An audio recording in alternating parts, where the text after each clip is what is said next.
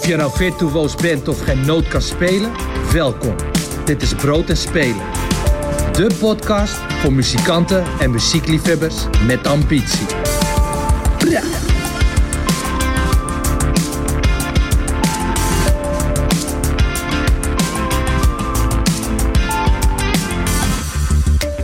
Welkom bij Brood en Spelen, de podcast voor enthousiaste muzikanten, enthousiaste muziekliefhebbers, eh, amateurs die wat willen leren en liefhebbers die graag backstage willen kijken hoe het er een beetje aan toe gaat daar. Eh, vandaag is inderdaad een Brood en Spelen backstage aflevering nummer 6 van eh, dit seizoen. En met een bijzondere gast, namelijk mijn co-host voor de backstage. maar vandaag dus te gast Jasper van Vught. Jasper, welkom. Ja, dankjewel. Ik, ik, ik, vind het heel, ik vind het heel awkward. Ik vind het heel, heel raar. Ik, ik zag het, zal eerlijk zijn, Lars. Uh, uh, toen je me vroeg, dacht ik, nou, doen we gewoon leuk. Hè? Lars vraagt me, gaan we doen. En volgens dat hing in je kop en toen dacht ik, dit moet ik dan niet doen. Ik zit aan de verkeerde kant van de microfoon ja, toch, uh, nou, ik ga proberen om in ieder geval zeg maar dat jij mij geen vragen gaat stellen deze keer.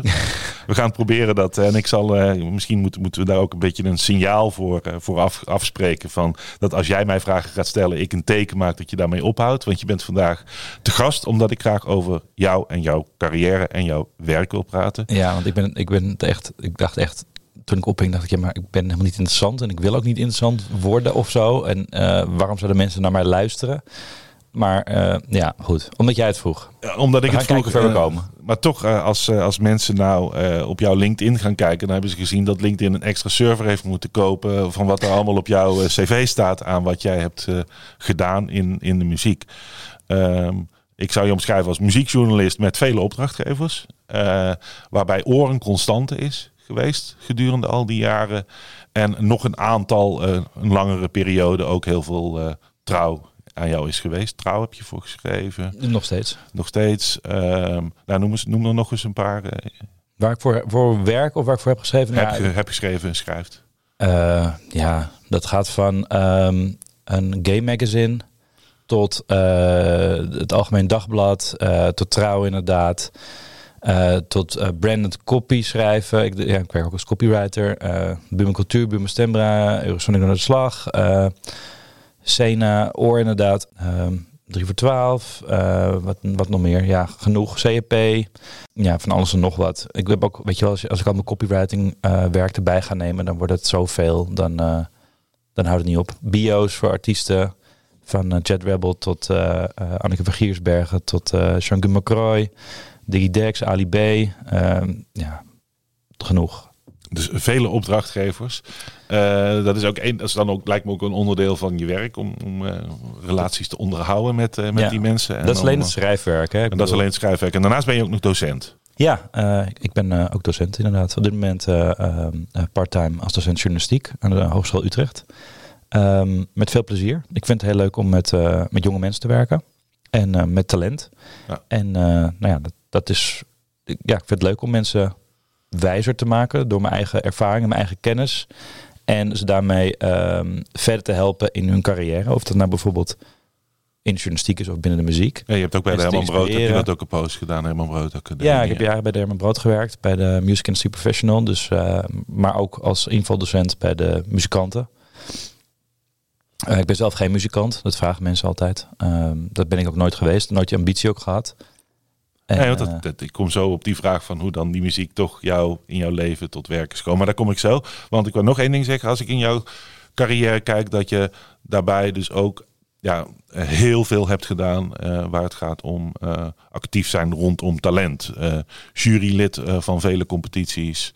ook bestuursfuncties bij Grap bij ons gehad, maar ook bij popronde, selectiecommissies, coach, workshopgever. Uh, interviewer, een muzikantendag uh, ben je een vaste man. Dus, dus ook daarin heb je eigenlijk een, een heel bijzondere plek uh, van, van ja, heel veel kijk op, op talentontwikkeling in Nederland. Um, ja. ja, als jij het zegt. Ja, ja nee, het is zo. dus, dus schrijver, maar je bent muziekliefhebber, neem ik dan ook aan dat het ja, zo, zo, begonnen is. Ja, joh, en, ik heb geen journalistiek gestudeerd, ik heb geen muziekopleiding gedaan. Ik ben opgeleid als psycholoog. Ik heb ook een master uh, psychologie. En uh, ja, ik had de mogelijkheid om te promoveren. Maar dat heb ik eh, niet gedaan, omdat ik, eh, eh, ja, dat wist ik eigenlijk al toen ik op de middelbare school zat, dat ik toch in de muziekindustrie wilde gaan werken. Alleen had je nog geen muziekopleidingen eh, voor mensen achter de schermen. Zoals bijvoorbeeld Music Industry Professional de Herman Ja. Brood. Of eh, bij de HKU. Ehm, dat, ja, dat bestond gewoon toen nog niet. Stond helemaal niet. Toen ik bij psychologie begon, wist ik al van, nou ja, het is leuk. Ik ga lekker eh, eh, mijn bul halen en dan eh de muziekwereld in. En schrijven was voor mij een manier om in de muziekwereld terecht te komen. Ik was niet dat ik dacht, ik word eh, journalist. Dus je wist, dat- dat was niet, het was niet dat jij vroeger dacht oh, van ik wil eh, artikelen schrijven. Of, dat, was niet, dat was niet de droom. De droom was werken in de muziek. Ehm, ja, dat was de droom. En achteraf denk ik, als ik kijk naar wat handig is van je middelbare school vakken voor een journalist. Ja, dan is het makkelijk aan te wijzen. Mijn beste Nee, vakken waren nee. geschiedenis en Nederlands. Ja. Ja. En Dus- nog steeds, dat vind ik nog steeds, ehm, eh, ik ben nog steeds heel erg eh, liefhebber van geschiedenis. Ik ben heel, ik ben een heel nieuwsgierig aagje. Niet zozeer qua mensen hun privé dingen, maar wel hoe dingen in elkaar steken en waarom bepaalde dingen zijn zoals ze zijn. Of eh, geschiedenis, hoe, hoe dingen verlopen. En ik mag ook heel graag reizen. Een van mijn grote passies. Dus en ben ik ook heel nieuwsgierig naar geschiedenis van een land of naar religies. Vind ik heel interessant. En hoe rituelen daaromheen zijn. Eh, ik ben een keer een jaar in mijn eentje door Azië eh, getrokken. Van, eh, van Bombay, van Mumbai tot eh, Hongkong. En ook maar negen landen gedaan in het jaar. En dan gewoon helemaal erin dompelen en ja, dingen meemaken. Oké, dus, dus eigenlijk eh, de wens werken bij de muziek, het talent, geschiedenis en schrijven is gekomen tot muziekjournalist. Maar wanneer wist je dat? Van dat dit ga ik doen, dit vind ik leuk. Hoe is dat ontstaan? Kreeg je een opdracht? Meldde je je aan? Ja, mijn goede vriend Rob, die eh eh, leerde kennen dankzij... eh, hij kreeg een relatie met een studievriendin van mij. En zo leerde ik hem kennen. En hij studeerde kunstmatige intelligentie, AI. En hij had een website opgericht, festivalinfo.nl. Met het idee van, er is geen overkoepelende website waar festivals op staan. En nou ja, daar begon hij, dat, dat liep gelijk heel goed. Heel veel views en nog steeds. En eh, toen heb ik het idee bedacht, hey, er komen ook cd's binnen en mensen vragen of we recensies willen schrijven aan festivals. En die Jasper, die, eh, die vriend van, eh van mijn vriendin. Festival Info is het enige boek dat permanent op mijn bureau ligt. De gids, de festivalgids. Dat, dat is van EB. Je Ja, bedoelt, ik bedoel de website. Festival, ja, en die, dat is, ja die, die, die doe ik daar samen bij. Die twee. Ja, dan eh, kijken wat er is. Ja, ja. Dat, ehm, en zo, zo begrijp ik, ja, ik heb hem dus leren kennen. En toen zag je hoe gepassioneerd ik altijd al bezig was met muziek. Want ik was echt eh, obsessief ermee bezig. Eh, en in welke zin? Luisteren, concertbezoek. Juist. Ja. ja, op een gegeven moment, weet je, je raakt puberteit in. Ehm, mijn eerste concert was eh, Guns N' Roses, 11 juli 93 in Werchter in België. Niet het festival, maar het festivalterrein. Ja. Met eh Suicidal Tendencies en Brian May in het voorprogramma. Was dat in de Use Your Illusion Ja. dubbel eh, album Ja, 1 dat en is de- 2? Ja, Dat is de tour. En dat was mijn allereerste concert met mijn vader en een vriendje en een vriendinnetje mee. En ja, dat was, dat was wel heel bijzonder. Ehm, en een jaar later toen naar Cypress Hill en uh, Osdorp Posse in Ahoy. Bij het Highlife Festival. Ken je Highlife? Nee, nee, nee. Ja, dat is een organisatie voor cannabisverkopers. Dus die, die heel Ahoy stond helemaal blauw van. eh, en, en ik liep daar als eh, eh, 14-jarige rond. Dus dat was jouw eerste ervaring hoe het was om stoned te zijn zonder dat je eh, inhaleerde, zeg maar. Ja, ja. Dat, ehm, eh, ik ben nooit van de drugs geweest, maar eh, eh, ik denk dat ik dat, dat ik, het is lastig om, om daar niet door aangestoken Zo'n te, zo'n te kuchje, zo'n kuchje helpt, eh, helpt eh, om eh, dit geloofwaardig over te brengen. Ja. Ja. dit is van die killergriep van, eh, die momenteel heerst. Dat, eh, dat houdt niet op. Dus de obsessiviteit was concertbezoek, Ja. was eh, thuis luisteren. Ja, ja tijdens de Eh, krantenwijk. ik werk vanaf ja. mijn dertiende en dan eh folders en kranten bezorgen en de koptelefoon, alles opnemen. Ik had een fonotheek. Ik ben opgegroeid in Purmerend en daar had je bij de bibliotheek waar we om de hoek woonden en waar ik al heel jong ook al, ja, ik vertelde, hè, ik Mm. hou erg van lezen en ik hou erg van geschiedenis en nieuwsgierig. Eh, je had een fonotheek en eh, eh, nou, dat was een goudmijn. En daar had je ook jaren gangen met, met de oor, met de aardschok, met de opzien, eh met Het was in de tijd van dat je de cd'tjes ging kopiëren. Juist. Ja. Ja, en dan was ik 14, 15. En ja, dan Nog net voor het download-tijdperk, zeg maar. Ja, ja, Ja, een paar ja. jaar voor da download-tijdperk. En dat was echt eh, was fantastisch. Want eh, ja, ik ging dus gewoon alles napluizen. hey, wie zijn... Want ik las interviews met Guns N' Roses, want daar was ik fan van. Oh ja, die hebben het over Led Zeppelin, die hebben het over de Sex Pistols, die hebben het over ACDC. En dan weer verder zoeken. En dan dat gaan checken, weet je wel. Nou, begin met een verzamelaar. Oh ja, ja, dat is wel vet, ja. En dan vervolgens, wat zijn nu inspiratiebronnen? En ja, een oor. En, eh, ja, dus, ja, ook bijvoorbeeld Menno Pot van de Volkskrant, die begon de Wat. Ja, die kende ik dus al. Die las ik toen al. Weet je wel, dus Ja. heel veel mensen die ik laat... Al die... Op een gegeven moment kwam internet en ik was daar ook heel snel mee. Ehm ben ik ook gewoon die mensen gaan googlen. Wie zijn dat nou eigenlijk? Ja. En dus zodoende dat toen ik eh, uiteindelijk bij Oor werd uitgenodigd om op sollicitatiegesprek te komen, werd ik voorgesteld aan de eerste weekend voor zoals Erik van den Berg. Ja, ik wist dus precies wie hij was. Welke stukken die had geschreven. Ik was een beetje, Ja, ja, ja. het klinkt een beetje freaky, een beetje eng, maar eh, ja, volgde die man natuurlijk al jaren. De liefde voor geschiedenis is ook een liefde voor feitenkennis bij jou. In dat opzicht. Ja, ja, ja, ik heb hem gewoon online al uit, uitgezocht, weet je wel. En, eh, zorg, zorg, dat je, over- zorg dat je dingen weet. Ja. Nou ja, ik vond ook gewoon, eh, als ik die muziek wil, dan moet ik ook gewoon die muziek kennen. Ik moet gewoon een brede eh, kennis hebben van de muziekindustrie en van eh, de muziekgeschiedenis. Ja, want, want dat is wel, wel een dingetje. Ik bedoel, ik kom zelf uit de, uit uit de programmeerkant, zeg maar. Dus het, het, het boeken van een band en hopen dat er mensen een kaartje voor willen kopen. Eh, maar ook denken dat je dat weet. Ja, dat jij als programmeur weet van als we dit doen, dan komt het goed. En als we dat doen, dan komen er zoveel. En daarom kan ik zoveel geld bieden. En moeten er zoveel mensen achter de bar staan. Dat is de kern van dat werk. De kern van jouw werk is dat jij ook eh, aangeeft. Ik weet van muziek veel. En daarom kan ik beoordelen of dit iets moois is of niet. Nou ja, wat mooi is, ik bedoel dat, eh, maar je kan wel zeggen dat het iets eigenheid heeft of waar het invloed vandaan haalt. Ik moet het kunnen plaatsen en ik moet het kunnen analyseren, denk ik. Maar je moet daar dus ook wel een bepaald lef, lef voor hebben. Al van, en, en ook wel een bepaald zelfvertrouwen van ik ben goed. Je toont je heel bescheiden tot nu toe. Maar je moet toch wel denken van mijn smaak, mijn kennis is. eh, of zie je dat anders? Nou ja, Dat je het kan beoordelen. Je moet veel ik ben weten. niet iemand die zegt, ik heb daar, daar eh, eh, ik zeg wel even hoe het zit. Ik ben geen muziekpolitie, daar zijn andere mensen en websites voor. Oké, dus jij zegt wat jij daarvan vindt. Ja, dit is, dit is wat ik hoor, wat ik, eh, en wat ik denk, wat daarachter zit of wat het, waar het vandaan komt. Ehm, dit is mijn visie daarop, dit zijn mijn argumenten. Dus ja, en vaak eh, blijkt je daar goed eh, mee te zitten. En zeker als ik het heb over selectiecommissies of, of jury dingen of zo. Dan, Ja, dan kijk je weer naar iets anders, neem ik aan. Dan kijk je naar potentie van zo'n act. Ja, maar ook dingen waarvan je denkt, hey, dit komt hier vandaan en dit zou je misschien nog eens naar kunnen kijken. Eh, dan, ik sta vaker naast de muzikant dan er tegenover. En eh, ja, als recensent word je ook geacht een oordeel te geven. Vind ik ook heel lastig. Bijvoorbeeld bij, bij Trouw eh, moet ik sterren uit te delen. Nou ja, Ja. nou ja, ik bedoel, jij hebt me, mij maar al, al, al, al 15 jaar. Hoe lang zit ik al in de jury van sinds 2005? Mooi, Ja, ja, sorry, de Amsterdamse pop- popprijs. Moet je nagaan, dus 18 jaar. 18 jaar, precies. Eh, een mooie noten. Ja, ik ben altijd van de halve cijfers. Ik ben altijd is niet heel precies, hè? 2005, het is 2006. Maar goed, maakt niet uit. Nou, pardon. Ja, eh, ja dat ik begonnen ben is dat ook. Dus, eh, Ja, dat Eh. geeft al aan hoe, ehm, eh, ja, hoe precies ik wil zijn en hoe secuur ik probeer te zijn. En ja, ik probeer altijd constructieve feedback te geven in plaats van kritiek. We hebben eerder wel eens Peter van Brummelen in de, in de podcast gehad. En die zei van eh, eh, een slechte recensie, die schrijf ik liever niet. En eigenlijk schrijf ik ze ook gewoon maar niet. Eh, wat heeft het voor een zin? Eh, ik wil net mensen enthousiasmeren met iets dat ik mooi vind. Ja, En dat is ik, ook de- eh, ik gebruik de ruimte die ik heb veel liever om iemand enthousiast te maken dan om iets wat ik niet mooi vind, maar eens te vertellen dat ik het niet mooi vind. Is dat bij jou ook zo? Of moet jij gewoon een bepaalde plaat doen? Ja, ik moet, een bepaal, ik moet voor trouwen in ieder geval bepaalde platen doen. Ja, tuurlijk. En het is ook... eh, kijk, ik ben in de muziekindustrie, in de muziekwereld ge- gerold... omdat ik een grote passie en liefde voor muziek heb. En eh, ik een zendingsdrang heb. Dat is ook letterlijk wat ik bij mijn sollicitatiesprek bij Oor destijds zei... in 2004. Van, eh, ik wil mensen laten horen wat voor mooie muziek er is... En kennis laten maken met muziek.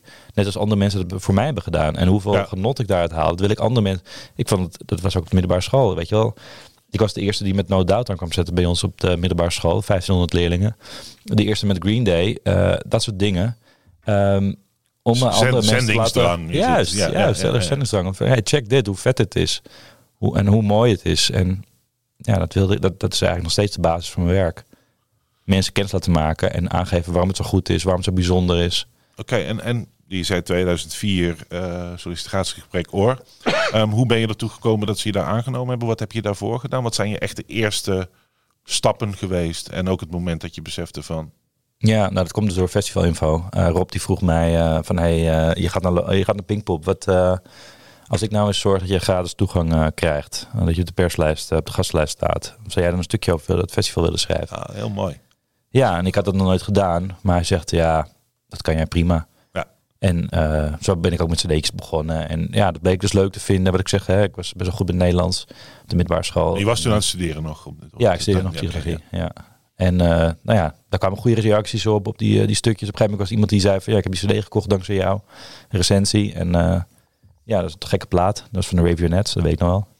Oké, okay, dus, dus gewoon, je bent begonnen door, door een vriend die zijn eigen ding aan het uitvergroten was.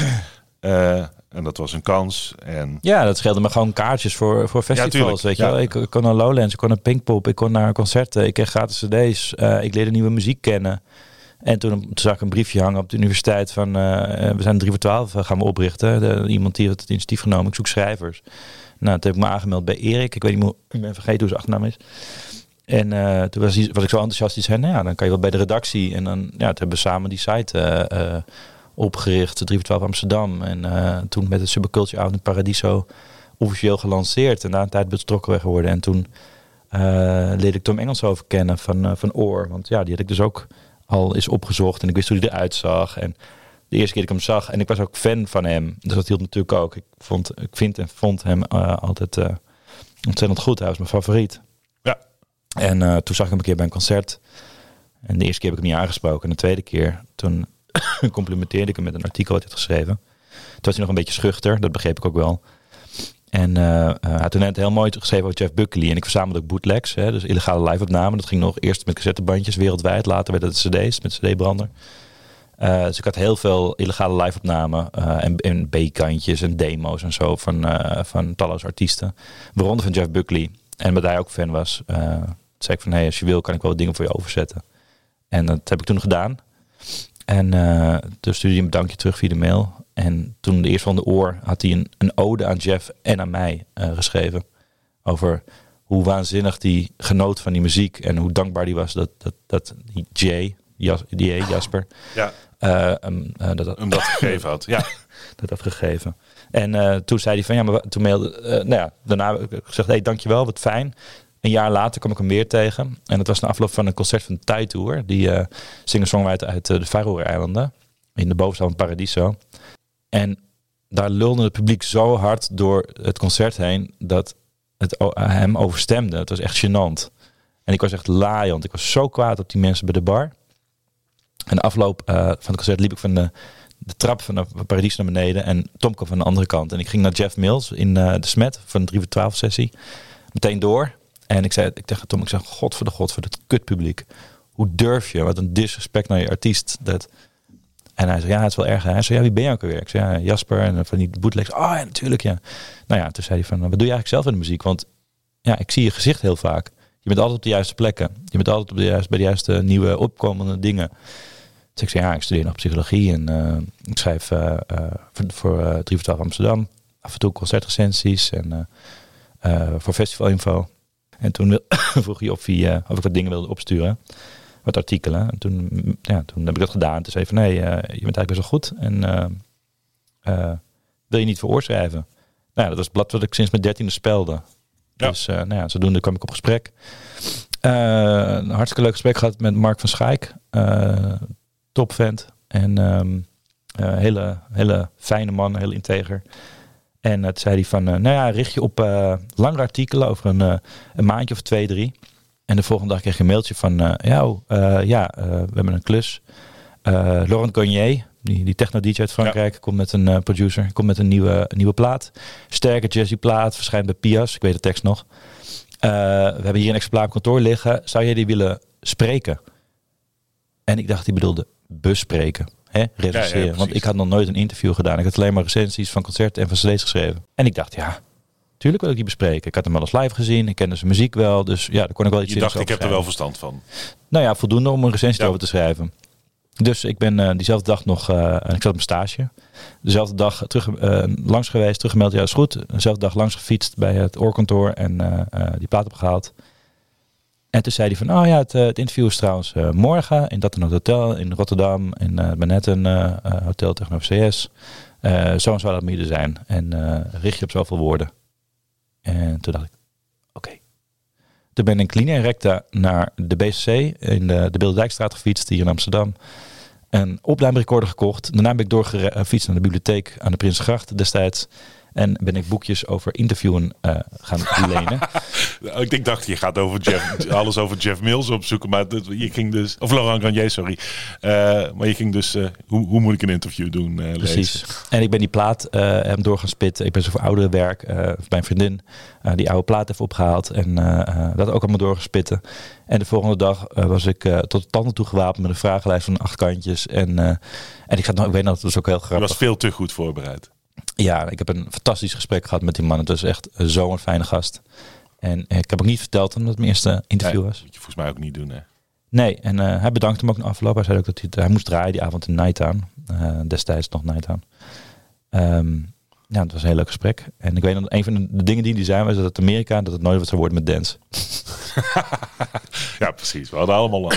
En ik dacht van tevoren nog, oh, dat is een Fransman, dat gaat lastig worden met, met, eh, met Engels. Bleek die gast jarenlang in Manchester gewoond te hebben. Dus je had hele last van het accent aan de taal. Ja, Ja. precies. Hij sprak beter Engels dan ik. Oké, dus maar zo begon het. Zo En, begon het, eh, ja. Dus, dus, maar het grappige is, ik denk, in de backstages, jij ook, we vragen mensen vaak naar hun carrière. En je komt eigenlijk altijd twee dingen tegen. Het al dan niet bewust opdoen van contacten en netwerken daarin. En een beetje die Pippi Langkous mentaliteit van, ik heb, nog nooit, ik heb het nog nooit gedaan, het zal me wel lukken.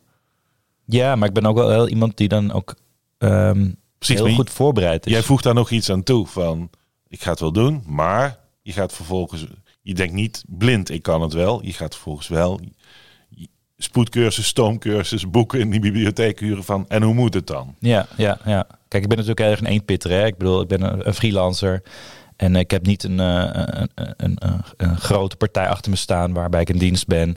Dus ja, want ik, moet het, ik moet het op mijn eigen kracht doen. Ik Want je heb zegt eh, sollicitatiegesprek, maar bij Oor ben je dus ook freelancer. Ja, ja, zeker weten. Ja, destijds, eh, ja. Ik Maar dan ben je een soort van vaste freelancer. Zo moet ja, het ik heb een tijdje, een, een paar jaar, twee dagen in de week op de redactie gezeten, maar ook altijd als freelancer. Ik, ik wist niet eens wat een freelancer was toen ik begon. Want eh, ja, dat was tijdens mijn studie, hè? Ja. En eh, nou ja, toen begreep ik, eh, had ik de kans om, om, om te solliciteren. Ik werd gevraagd door, door de docent bij wie ik afstudeerde om te solliciteren op een functie als AIO.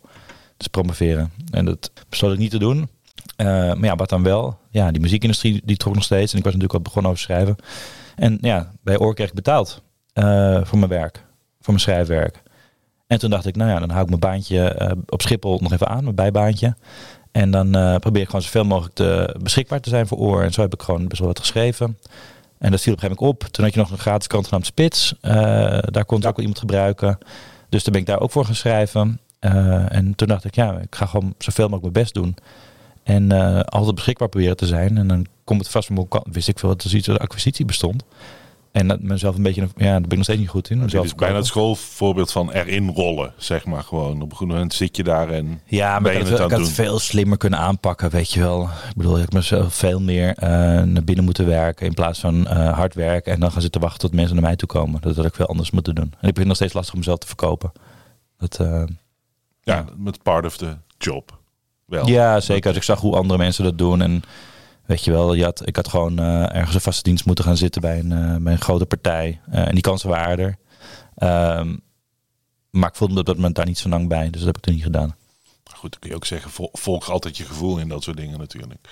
Ehm, maar even, ik, ik vind het wel grappig, want, want je hebt eigenlijk, je was op de juiste feestjes, daar kwam je dan al dan niet bewust, sprak je toch, hè, dat, de, de grote held, in ieder geval de tweede keer dat je hem zag, sprak je hem aan, kwam in gesprek, nou ja, balletje gaat rollen. Ja, maar dat was gewoon puur. Er zat Dat helemaal was, geen dat, had geen, dat, was niet, dat was niet een bewuste netwerk. Dat was gewoon puur. En jij was boos, liep je die trap af en je sprak hem nog een keer aan. Ja, maar de, de eerste keer dat ik bijvoorbeeld, weet je wel, Tom heeft ervoor gezorgd dat ik uiteindelijk bij, voor oor mocht schrijven. En Ja. ehm, de eerste keer dat ik Tom zag, heb ik hem niet eens aangesproken. Nee, nee dus Dat het was niet, het was niet bewust, maar precies. Het was niet bewust, was, maar uiteindelijk geef je iemand een compliment omdat je het mooi vond wat hij had gedaan. Ja, en, en nee, ik dacht, weet je, toen hij zo mooi voor Jeff Buckley had geschreven. En eh, ik kan zijn artikel heb ik ook nog, nog steeds. Toen Jeff Buckley was overleden, heb ik toen ook helemaal uitgeknipt. En eh, ja, weet je wel, gewoon als medefan, als iemand die Ja. ook uh, wiens werk heel erg. En ik had die bootlegs, ja. Het is gewoon van fan tot fan. Ja, ik bedoel, ik had wel vaker voor mensen eh bootlegs gekopieerd. Gewoon van nee, jij bent ook fan, tof, hier. Precies. En uiteindelijk, maar goed, even de mooi, mooie carrière start. Eh, vervolgens zeg je van, hey, Oor, nou ja, rolde je dan ook in. Oor ging mij ook betalen voor, voor wat ik deed, maar nog een bijbaantje erbij. Nu is een van mijn eh, vaste zinnen is van, er is nog maar één ding in de muziekindustrie erger dan het zijn van muzikant. Dat is het zijn van muziekjournalist qua betalingen. Ja, Ehm, zelfs de, ja, ja, ja, klopt. Het is, eh, ik bedoel, je, er zitten standaarden in, eh, in, in het vak. Eh, het is natuurlijk een beetje een, een hè, zeker een po- poos ook een markt geweest waar vroeger wat meer geld in zat en dat werd minder en online kwam op, maar er was ook weer minder geld omdat er minder te verdienen was, nou, et cetera. Oor, blad ook, heeft, heeft het hè, afgelopen jaren absoluut heel lastig gehad. Oplagen zakken weg, online is een moeilijke markt. Nou, dus de vergoedingen voor dingen zijn niet zo hoog. En nee, je- zeker niet. Nog steeds niet. en je hebt altijd een, een groep eagere mensen die een cd wel wil recenseren voor het hebben van de cd.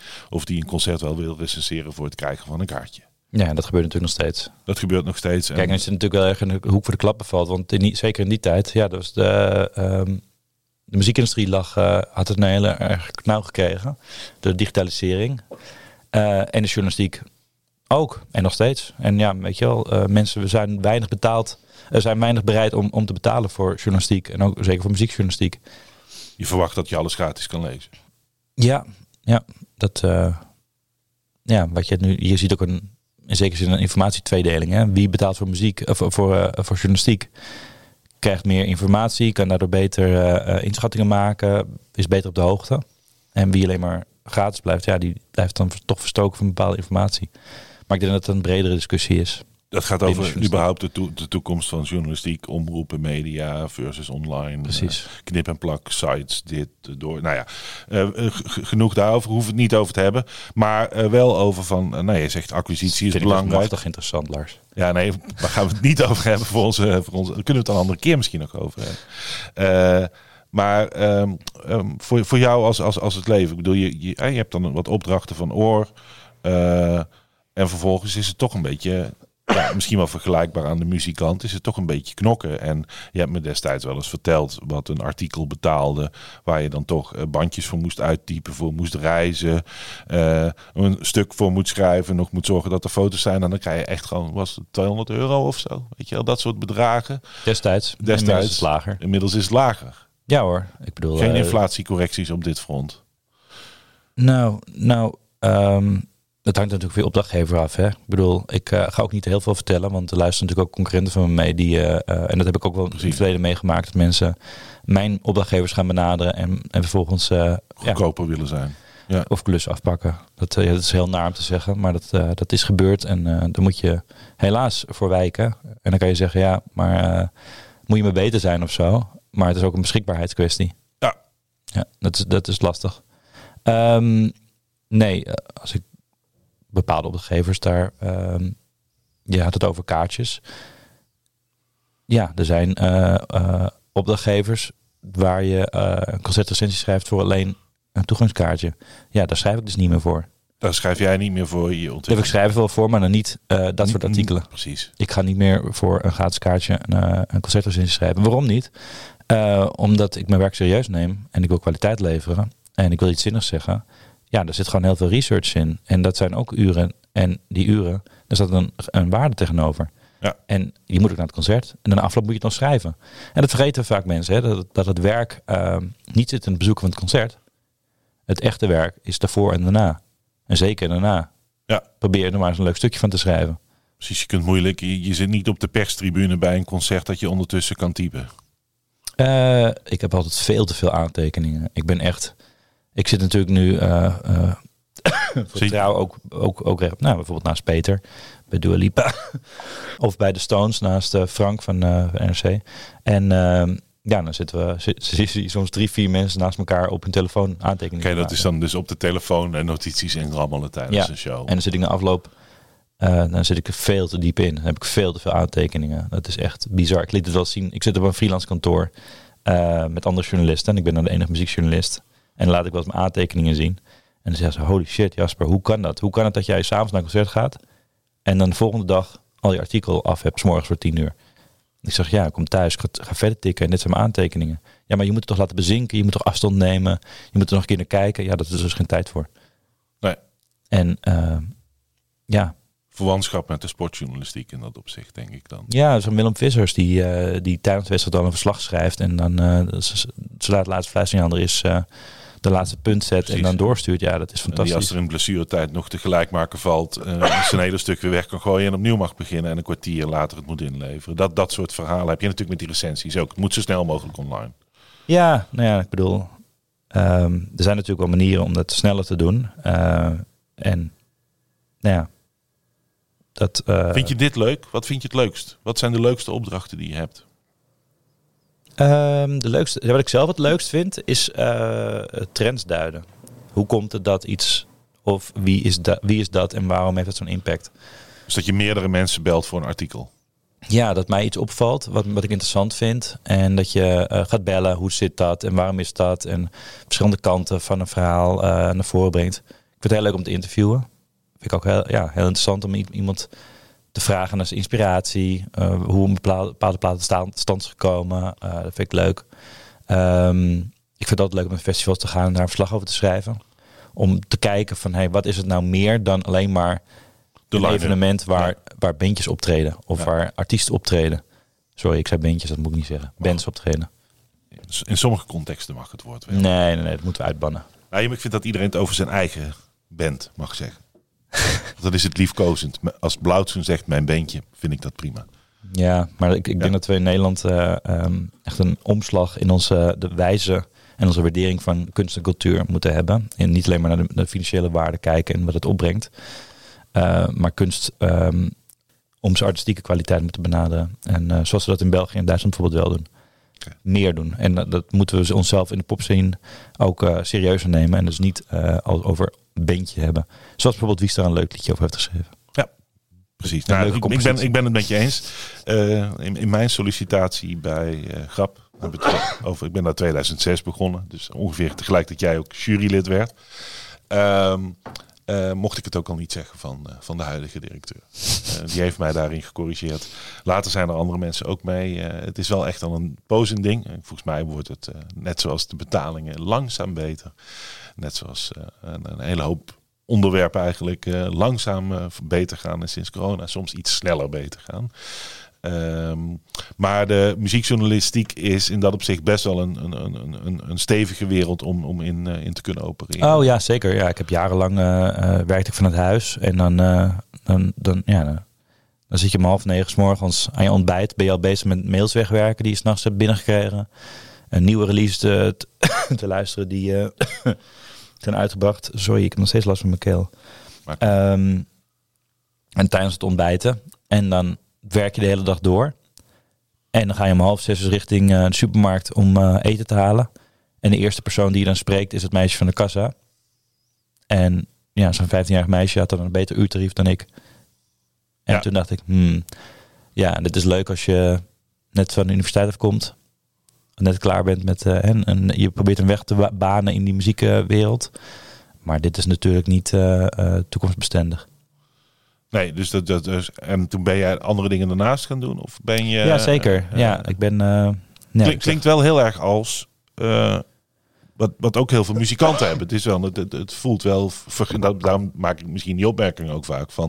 Het leven van een muzikant. Zien mensen ook alleen maar hè, het optreden. En niet Mhm. het bijbaantje en de struggles. En ook dat, nou, ja, dat uurtarief misschien nog wel lager. eh, wat een artiest soms heeft. Hè. Ik bedoel, eh, veel toertjes kosten geld.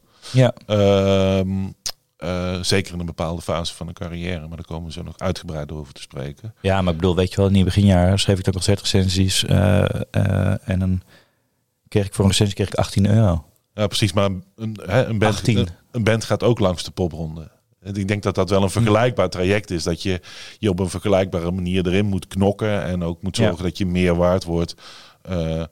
Uh, um, dan, dan dat. Je zegt van oké, want je zei net van ik had misschien beter ergens binnen kunnen werken in een, in een vaste betrekking. Maar dat zijn er natuurlijk niet zo superveel in Nederland. Nee, nu, nu nog veel minder. En iedereen die, de, die er eentje heeft, uh, die blijft ook zitten. Weet je wel? Ik bedoel, ja. waar kan je nu als, als muziekjournalist vastzitten? Ja, dat, de Volkskrant heeft er één. NRC heeft er één of twee. Amanda en Peter zitten volgens mij allebei vast. En Amanda doet een jazz.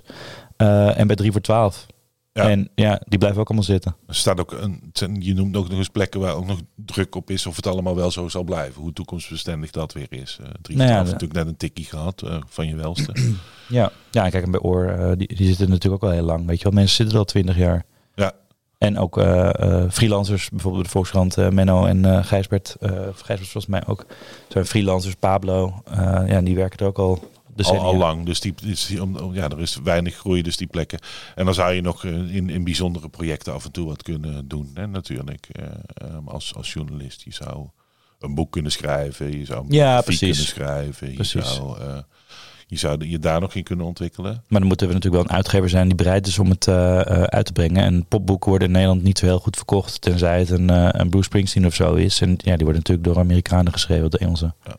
En je hebt je ook begeven op het, op het uh, gebied van radio. Je hebt de Mortale heel lang gedaan. Dat was ja. ook een beetje in die begin ontwikkelperiode van jezelf. En daar ben je nog lang mee doorgegaan om ook weer anderen te helpen. Ja, zeker. Dat heb ik zes jaar gedaan. Won een aantal jaar als uh, uh, voorzitter. dat was superleuk. Ja, Nederlands talenten. En elke maandag tussen 8 en 9 had ik mijn uitzending. Vaak bands live in de studio met een interview. En ja, talent steunen. Mr. Mississippi is een van de bands die bijvoorbeeld lang zijn geweest. En ja, het is gewoon een mooie manier om, uh, om toffe muziek uh, uh, onder de aandacht te brengen. Maar zat daar ook een eigen ambitie in? Zat, zat er een eigen ambitie in? Zit er een eigen ambitie bij jou? Bedoel je doet ook de podcast hier, die doe je ook in dienst van hè, onze doelgroep, de muzikanten en, mm -hmm. en, en, en, de mensen die, die, die dit business je leuk vinden.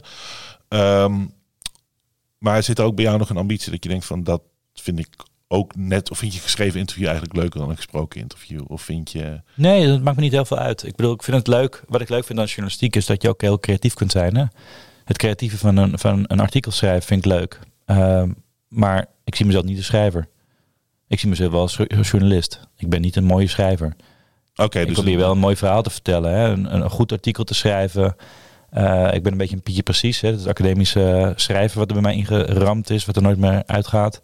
Um, waardoor ik misschien ja, niet altijd. Ja, ik vind het moeilijk om de waarheid geweld aan te doen.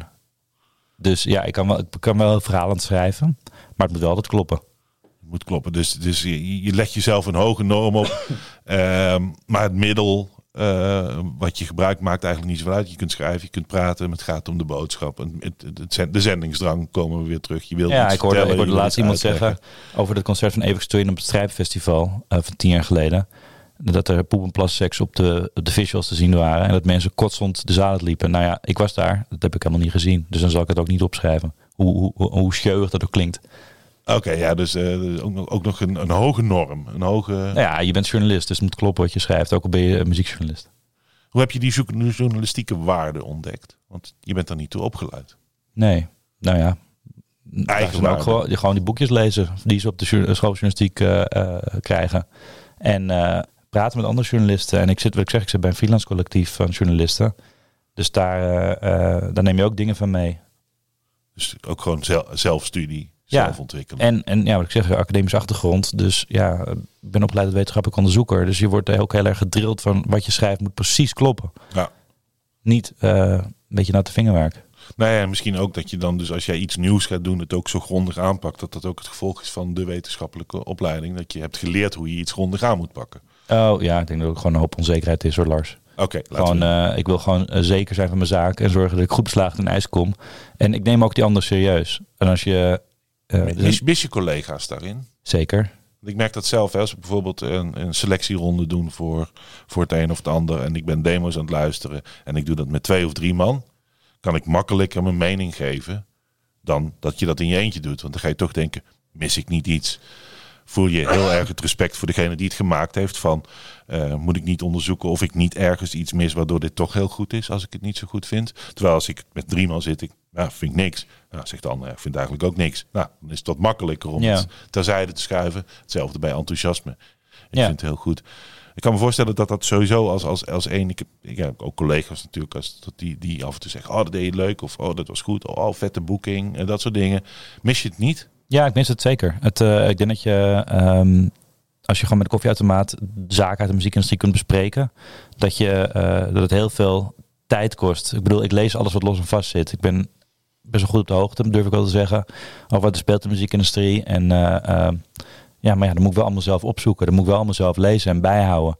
En ik denk dat als je collega's hebt die ook gewoon dingen kunnen tippen, dat het heel fijn is dat je, dat je mensen dagelijks ziet. Als je op een redactie zit bijvoorbeeld, ehm, met andere muziekliefhebbers. En ook, denk ook na, weet je wel, stel dat ik nu bijvoorbeeld een documentaire zou willen maken. Ja, dan moet ik dat zelf betalen. Dan moet ik zelf camera's gaan kopen of huren. Ik moet zelf een, een, een wijze gaan, eh, een plan gaan opschrijven. Ik moet zelf eh, bij een Geld omroep vinden. of zo Ja. geld vinden. Ik moet het, ik moet het, ik, ja, het is vanuit mijn eigen tijd. Ik moet het zelf betalen. Ik moet zelf een omroep benaderen. Daar kom ik vanuit als nobody. Eh, ik heb geen opdrachtgever achter me staan. Nou ja, probeer dan maar eens jezelf op dat vlak te ontwikkelen. Dat, dat komt uit je eigen portemonnee. Want je bent freelancer. Ja, je hebt het zelf een beetje opgelost door met freelance collectiefjes dan in het Volkshotel of dan eh, kantoorruimtes te delen, bij elkaar koffie te drinken alsnog, om dat gevoel daar een beetje in te krijgen. Ja, natuurlijk weet je wel. we- daar, eh, maar dat zijn, dat zijn allemaal geen muziekjournalisten. Wat ook heel fijn is, want daardoor ben je dus ook geen concurrenten. En inspireer je elkaar ook weer. Dan kun je ook En een beetje over aanpakken. elkaars ellende spreken, wat makkelijker spreken. Ja, maar ook vooral Ja. elkaar inspireren. Weet je wel, eh, ik bedoel, eh, daar, daar eh, helpen elkaar ook. Ja, wat, er zijn ook nu verschillende mensen podcasts aan het maken. Het gebutste brein van mijn vader, van Rianne bijvoorbeeld, van de molen. Ja, die zit ook bij ons op kantoor. Ja, die heeft ook gewoon podcasttips eh, ge, ge, ge- geoogst. En eh, ehm, van verschillende mensen bij ons op kantoor. En ja, zo help je elkaar ook gewoon. En ook gewoon, ehm, nou, wat ik zei, ik heb ook voor copywriting gedaan. Ik heb bijvoorbeeld ook eh, jarenlang de, de krant van de Bibliotheek van Amsterdam gemaakt. Samen met een paar collega's op kantoor. Schreef ik niet over muziek. Ja, dat kwam ook omdat ik daar op kantoor zit. En dus met andere mensen. Ja, je hebt dus ook buiten, buiten de muziek wel opdrachten aangenomen. Ja, Eh, zeker. Ik heb ook heel veel sporters geïnterviewd bijvoorbeeld. Ja. Dat vind ik ook heel leuk. Weet je wel, ik bedoel, ik, ik ben een aantal jaar...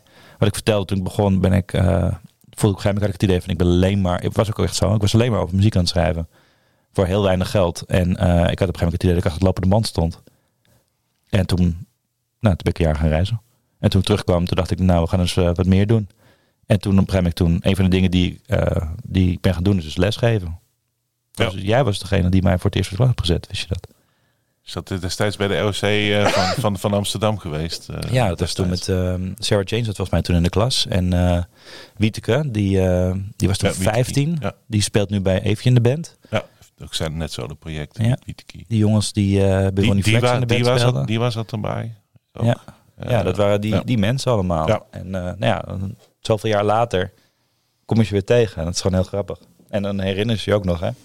Ja, precies. Ja, ja dat is. eh, ja, ik, wil het daar zo ehm, heel erg met je over gaan hebben. Want eh, eh, pa- parallel aan, aan, aan je werk, hè, zeg maar, heb je je ook enorm begeven, inderdaad, in de, in de, in de talentwereld. Jurylid, selectiecommissies, coach, workshops, docent. Hoe is die passie ontstaan? Is dat ook eigenlijk vanaf het begin dat je dat een, een, was dat iets waar je mee wil onderscheiden? Was dat iets wat vergelijkbaar natuurlijk kwam? Ehm, het is iets waar anderen misschien wel eens een neus voor ophalen. Zo van, nou, ik, eh, ik ga pas over ze schrijven als ze wat betekend hebben. En ik ga niet, eh, niet in die allereerste fase al eh, daarmee bezig. Of is, zijn het gewoon opdrachten geweest dat je dacht van, dat het vanuit de oor kwam of zo? Hoe, hoe is dat ontstaan? Ehm, nou ja, dat is gewoon oprecht interesse. Ik vind vaak de beginstadium het interessantst. Wanneer artiesten nog het puurst zijn in de zin van dat ze net hun eerste dingen gaan maken. Je kan je hele leven doen over je debuutplaat, maar een paar jaar over de tweede. Ehm, ja, wanneer, wanneer je voor het eerst een nieuwe stem hoort, want iedereen die iets unieks doet, iets eigens doet, eh, ja, dat is iets unieks. Hè? Dat is, eh, als jij iets zou zingen, zou het anders zijn dan wanneer ik het zou zingen. Dat vind ik het interessantst. Gewoon nieuwe geluiden. Dat is het eigenlijk. Als ik, als, als ik een nieuw geluid hoor, dat vind ik interessanter dan een artiest die ja, hetzelfde doet wat hij al eerder heeft gedaan en wat ik ook ken. Dus ik haak ook vaak af na de eerste plaat. En bij sommige artiesten haak ik uh, na een paar platen weer aan. Als ze bijvoorbeeld wat, ja, wat, wat interessants, wat anders gaan doen. Oké, ja, ik zeg altijd, je hebt artiesten die zich ontwikkelen voordat ze populair worden. En je hebt sommige artiesten die worden populair en ontwikkelen zich samen met het publiek weer tot een andere artiest. Uh, je, je, kunt die twee dingen. Maar jij vindt het dus echt leuk. Het is gewoon interesse. Ja. Niks anders dan dat. Om gewoon uh, zo vroeg mogelijk te ontdekken. Ja, ja, dat is het. En het is helemaal niet dat ik, ja, ik weet dat het heel snobistisch klinkt. Ehm, dat, je, dat ik naar de eerste plaat afhaak, maar dan ken ik het dan heb ik het gehoord. Als in, ik ben, een, ik, ja, dan ben ik weer gewoon benieuwd naar iets nieuws. Oké. Dan, dan wil ik weer iets nieuws horen van een is, is, dat, is dat live anders nog dan de recordingsafdeling, zeg maar? Iets wat je... Dus dat iets wat je al een, al een poos kent, dat je het wel graag nog een keer live ziet. terwijl dat bij luisteren naar een plaat wat minder is? Of is, of is daar nog verschil tussen? Of maakt het niet uit? Um, Nee, concerten van een goede, goede artiest, dat kan ik wel meerdere keren zien. Geen enkel concert is natuurlijk precies hetzelfde. Oké, dus dan kun je ook, dan kun je wel, je zegt ik heb naar een eerste plaat gehad, maar als nu, ik noem wat, de, de, de headliners op Lowlands of, of Best Kept of zo, die ga je wel kijken. Ja, tuurlijk. Ja, ja zeker. En ja. Maar, de, maar, de, maar, de, nieuwe, de, maar de nieuwe plaat van, ik noem maar wat, ga je niet luisteren, daar, daar sta je minder enthousiast in dan uh, iets jongs ontdekken. Ja, ik ben minder geïnteresseerd in een nieuwe plaat van Muse dan, uh, dan van een nieuw talent. Oké, dus niet zo dat op het moment dat die valt dat je meteen gaat luisteren, dat soort dingen. Of is dat weer op vak, ja, dat is professionele interesse. Wel, ja. ja. weet je wel, de nieuwe Metallica, uh, eh, 14 april zeg ik uit mijn hoofd. Ja, gewoon professionele interesse. Ja. Maar bijvoorbeeld de nieuwe Björk, ja, daar ga ik dus keihard op. Waarom? Omdat hij elke plaat iets anders doet. Ja.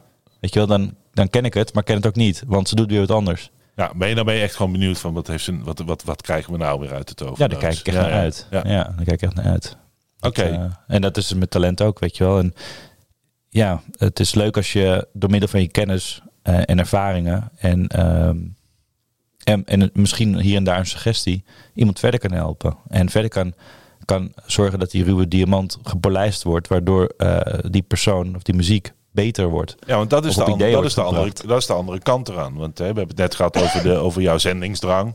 Hè, andere mensen vertellen, dit is mooi, ga luisteren. Mm -hmm. uh, nou, ik kan me voorstellen dat die zendingsdrang ook heel erg aansluit op, de, op het talent. Want je, jij ontdekt zeg maar uit, uh, uit, de, uit de opleidingen, uit de beginstadia, de poprondes, ontdek jij de, de, de, de artiesten en die wil je aan het publiek laten zien van jongens ga luisteren, ga kijken, dit is mooi. Maar er wel ruimte voor zijn, dat is een beetje het ding. Dat is de zendingsdrang. Maar aan de andere kant zeg ik van, je, hoor ik nu van, ik vind het ook leuk om die mensen weer te helpen om beter te worden, die diamant te slijpen. Ja, tuurlijk. Zo, dat, is ook, dat is ook mooi. Ja, dus, dat, dus daar ben je groeien. Dus daar ben je ook ingestapt als een soort van talentontwikkelaar op, op verschillende fronten. Ja, zo zie ik het zelf allemaal niet. Ik bedoel, dat is ook zo'n term, talentontwikkelaar. Ja, wat doe ik nou? Ik denk mee en ik doe suggesties en kijk maar of je er iets mee kunt.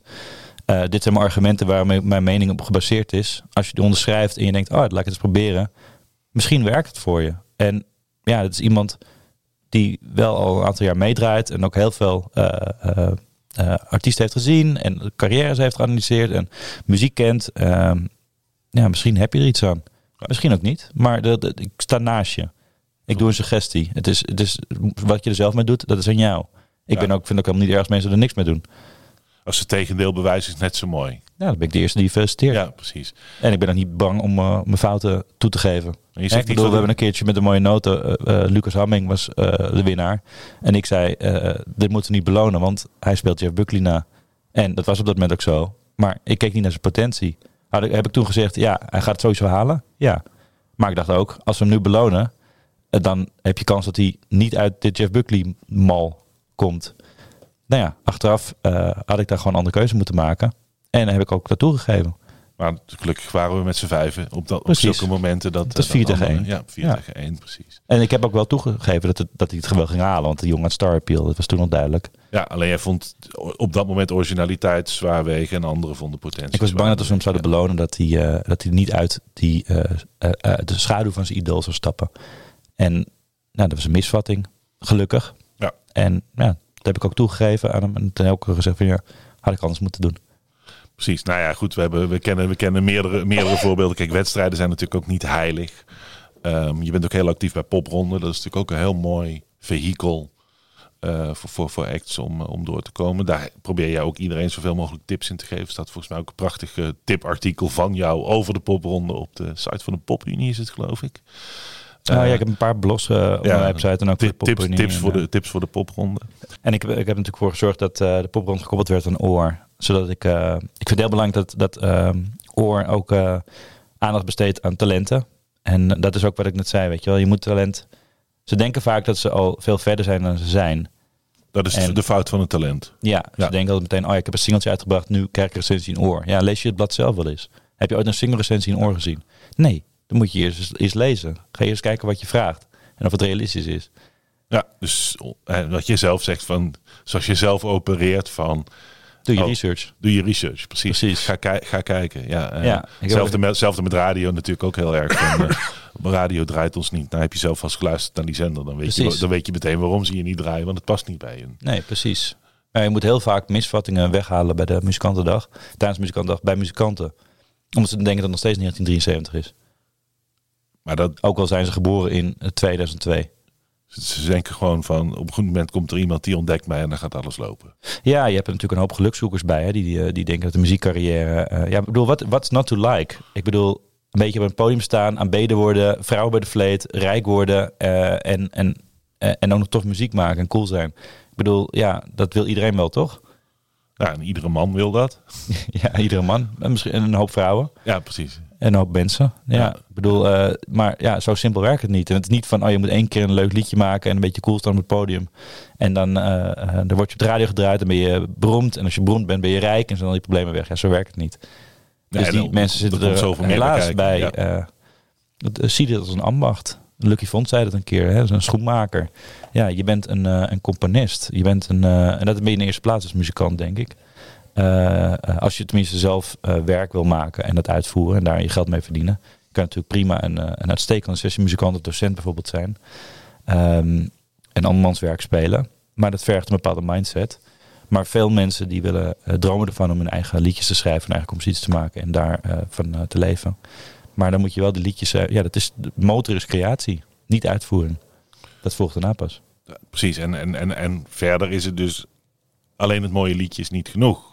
Nee, nee, want je moet er meer dan één schrijven. En, en je moet het goed kunnen uitvoeren. mooie liedjes is ook niet genoeg. Je moet goed kunnen uitvoeren, je moet mensen trekken. Uh, want als je geen kaarten verkoopt, ja, dan houdt het heel snel op. Ja, dus en dat is ook wel interessant als je kijkt naar de tijd van nu. Uh, met Spotify. Je kan heel veel plays hebben, maar niemand kan je kennen. Ja. Het Rosemary and Garlic effect uh, wordt in de industrie wel genoemd.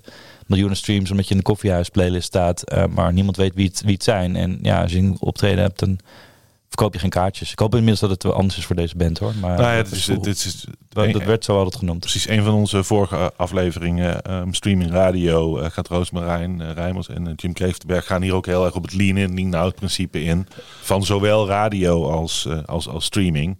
streaming is natuurlijk inderdaad, de achtergrond is heel vaak, maar je hebt ook de actieve zoekacties. En radio heb je ook dat soort momenten van, de ene zender is er ook wat beter in om de luisteraar nog mee te geven wie de artiest was. En de ander boeit het ook niet. Want die, mm -hmm. die functioneert ook vooral als achtergrondmuziek voor, uh, voor werk of autorijden of dat soort, uh, dat soort dingen. Um, want dat is een van de krachten altijd, vind ik, voor artiesten. Als 3FM iets met je doet, is dat ze ook wat aandacht geven aan degene die het liedje gemaakt heeft. Terwijl op andere zenders het vaak is van korte afkondiging en door. Ja, als je geluk hebt een afkondiging. Bedoel, ja. Penguin heeft natuurlijk geen afkondiging. Nee, en als je nou hebt, weet je, dat, dat is ook een rol van, van journalistiek, van muziekjournalistiek, is dat je het verhaal van een artiest kunt vertellen en dat je een gezicht geeft aan een artiest en uh, een karakter geeft aan een artiest. Ze kunnen wel uh, natuurlijk via social media uiten, uh, maar dat is preaching to the choir. Dat zijn mensen die ze ook die al nou kennen. Jij kan als journalist kan je artiesten introduceren aan je lezers of je kijkers of je luisteraars. En um, dat vinden labels vaak nog heel belangrijk en artiesten gelukkig ook nog wel. Het publiek wat minder. Maar ja, dat, uh, dat staat wel onder druk, omdat die journalistiek zo slecht betaald wordt.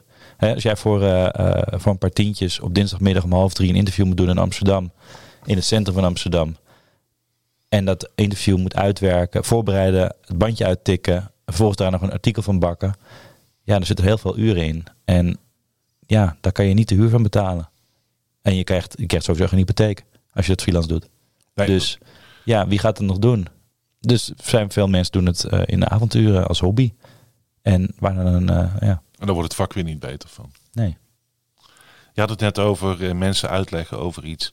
We gaan door naar muziek. Maar dan Ah, moet ja. ik jou ook tot een introductie vragen. Want we moeten gaan luisteren van jou naar Luca, het Ravens Nest. Ja, nou het grappige is dat ik het er niet heb voorbereid. Die vroeg net om een paar nummers. Ik dacht, nou, dit vond ik een nummer wat ik deze week wat uitgebracht is, wat ik er langs eh, hoorde komen. Want ik luister echt ontzettend veel. Ik luister eh, eh, sowieso altijd de playlist van Pingwing en van 3FM. Maar ook BBC Six en de 3 voor 12 podcast. Dus ik luister echt ontzettend veel. Luister je dat actief of passief? Trouwens? Actief. Actief. Dus Ja, je gaat sterker echt nog. bewust trek voor trek luisteren. Het is niet dat het opstaat totdat er iets opvalt. Nee, nee, sterker nog, ik doe het. ja, ik mag lachen. Gewoon echt copy-paste. eh, songtitel, artiest en een copy-paste in Spotify. En dan, terwijl ik aan het luisteren ben, iets anders doen. En dan misschien nog een keer luisteren als het niet, niet helemaal goed. Ja, dat doe ik dus wekelijks. Oké. dus, Elke eh, week de nieuwe playlist van Ping. Elke week de nieuwe eh, BBC Six. eh, ja. En dan ondertussen nog Twitter in de gaten houden, je persbericht in de gaten houden. Ik luister alles wat ik aangereikt krijg. Ja, grappig. Bij mij is dat echt... En ik doe dus heel vaak helemaal niks bij, Wat, hè? wat jij, wat jij hier zegt is bij mij echt de vrijdagochtend.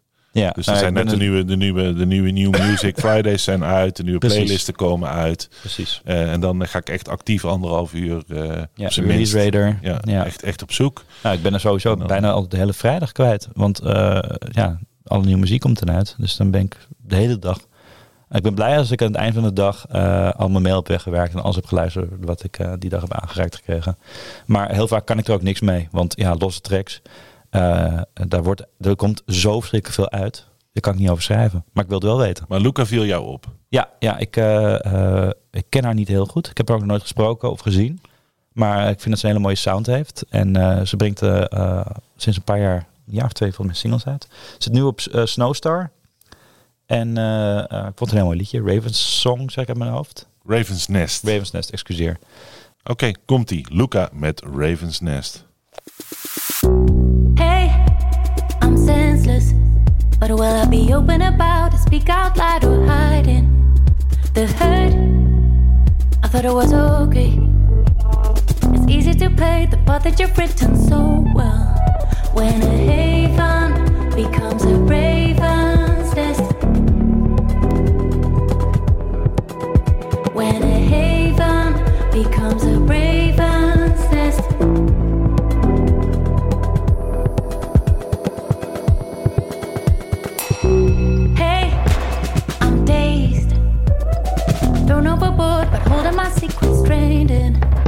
the dust between us. It's hard to play when you're vacant. When a haven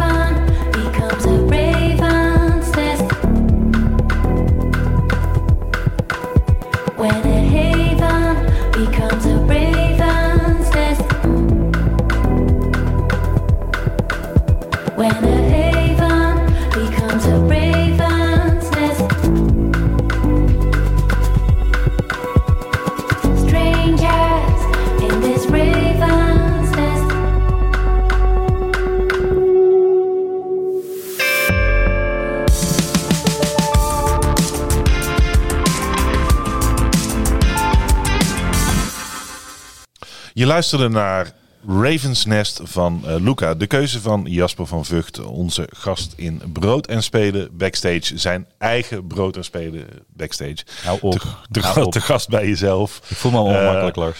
Precies. Nou, eh, los van de veren in je reet en, eh, en je Nee, ervaring. Eh, we, hadden het over, over eh, talentontwikkeling in Nederland. eh, waar je een actieve rol in eh, speelt. Eh, door ook in besturen te gaan zitten. Door ook het mede richting te willen geven. Door artiesten individueel te helpen. Door artiesten professioneel te helpen. En door je werk, eh, door ook het publiek kennis te laten maken met nieuwe artiesten. Ehm, je zei net al dat, dat jij begonnen bent in het tijdperk dat mensen een CD kochten en er een kopietje van draaiden. Eh, of hem bij de bibliotheek gingen lenen, er een kopietje van draaien. Eh, op cassettebandjes zetten heb je waarschijnlijk ook nog wel meegemaakt. Het download zelf. Ja, het downloadtijdperk heb je ook meegemaakt. De Zeker. knauw die dat, eh, dat heeft gegeven. En daarna de voorzichtige het voorzichtig herstel onder iTunes en het wat groter herstel onder streaming, zonder dat het, naar mijn gevoel, hersteld is. Ehm, qua inkomsten aan, het, eh, aan de recordingskant uh, van muziek. Ehm, nou, ik denk dat het wel meevalt hoor. Ik bedoel, uh, de majors krijgen een miljoen euro per dag, geloof ik. Universal. Uit streaming alleen.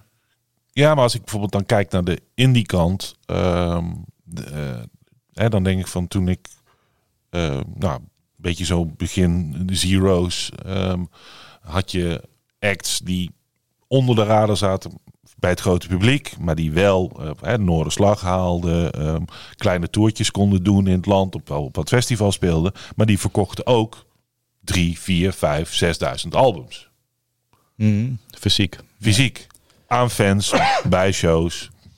Um, maar ook gewoon via platenzaken, uh, distributiedeals. Uh, je kon bij, bij heel veel eigen beheerplaten kon je via een platenmaatschappij laten distribueren. En daar werden aantallen van verkocht. En er werd geld mee verdiend, wat ze nu streaming totaal niet binnenkrijgen. Nee, kijk, het, het level playing field is, heeft ervoor gezorgd dat er heel veel meer artiesten zijn. Maar dat het veel moeilijker is geworden om daar een beetje substantieel van te leven. En uh, vroeger had je gewoon een winkelstraat die veel beter bezorgd werd. Maar nu kopen mensen allemaal online. Ja. ja de CD-winkels zijn ook verdwenen. Ja. Uh, vroeger, ja. Er zijn er nog een paar. Ja, maar dan moet je echt specifiek naartoe. En uh, maar er is, een vinylmarkt, er is een vinylmarkt weer enigszins gegroeid, maar dat is toch een liefhebbersmarkt, denk ik. Ja, ja. en ik denk dat vroeger iedereen had standaard een CD-speler in huis staan. En dat was ook een geliefd cadeau om te geven als iemand jarig was, een cd'tje. Ja.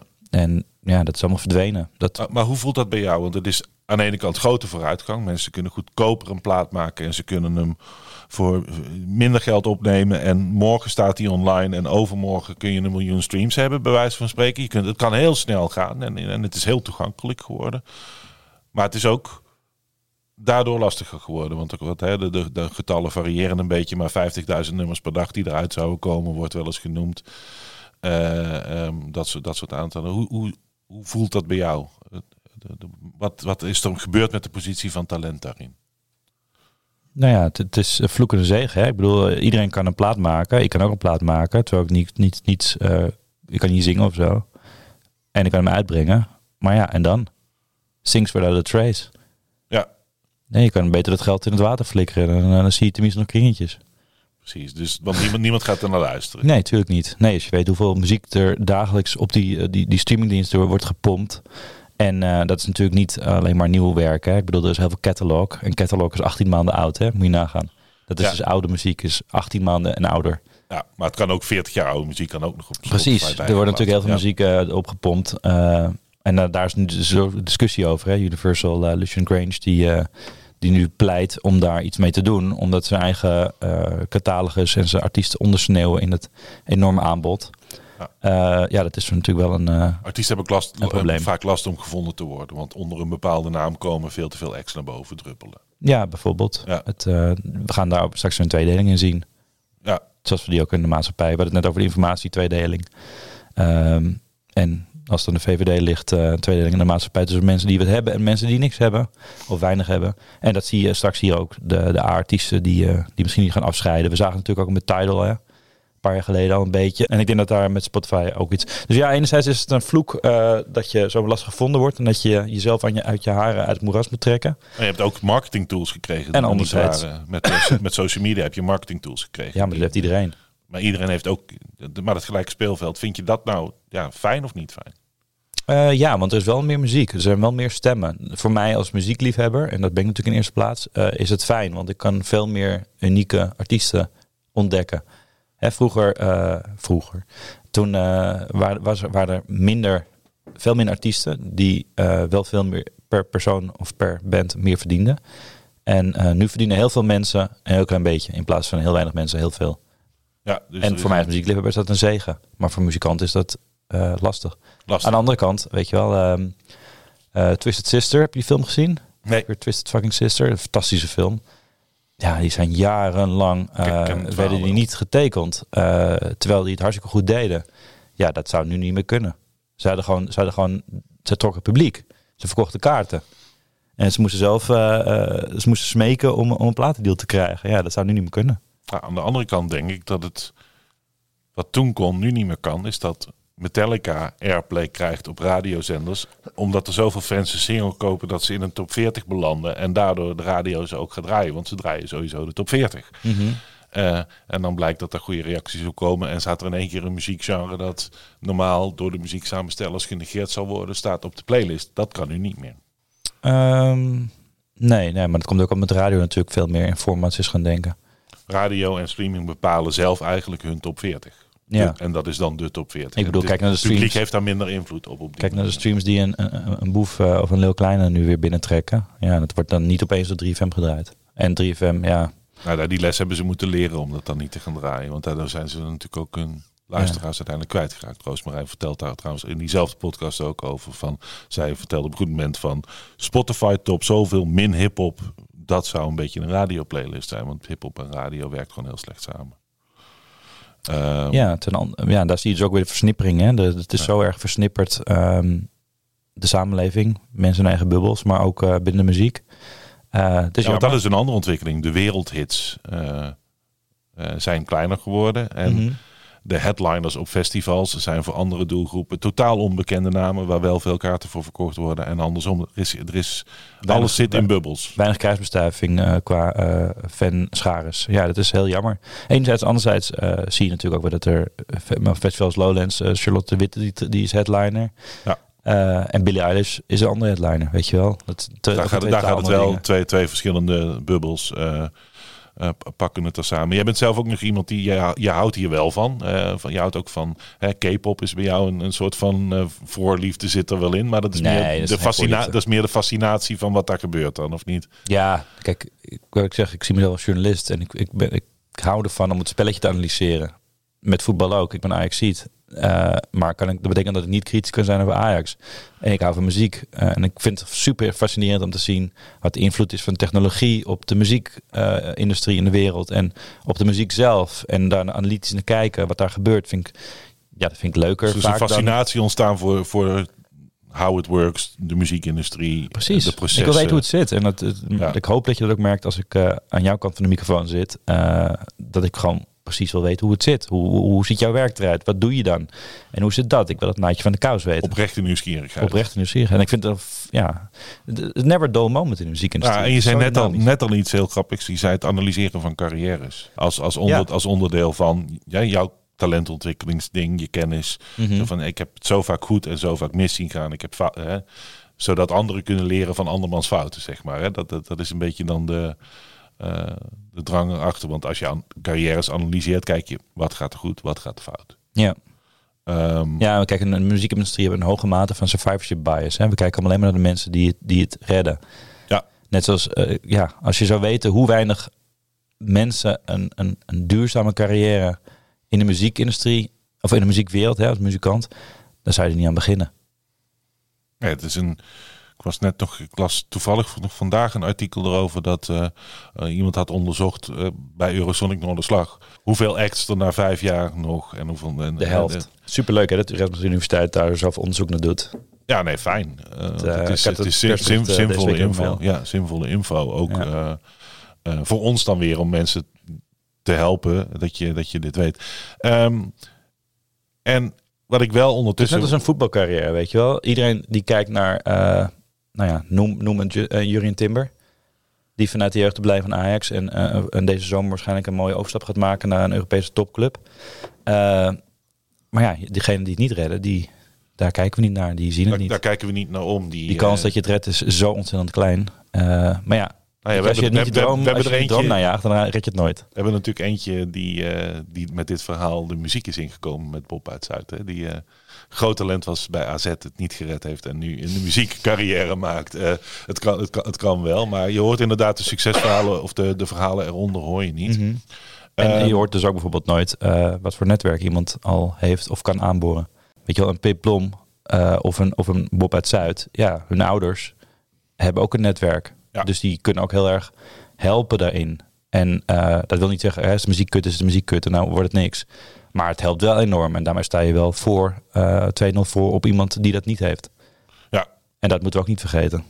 Dus je moet ook je, ja, ja, je kruiwagen, dat kun je ouders zijn, maar dat kunnen ook vrienden zijn, kan ook toeval zijn. hè. Het kan natuurlijk ook zijn dat iemand, eh, eh, of je kunt er zelf voor zorgen.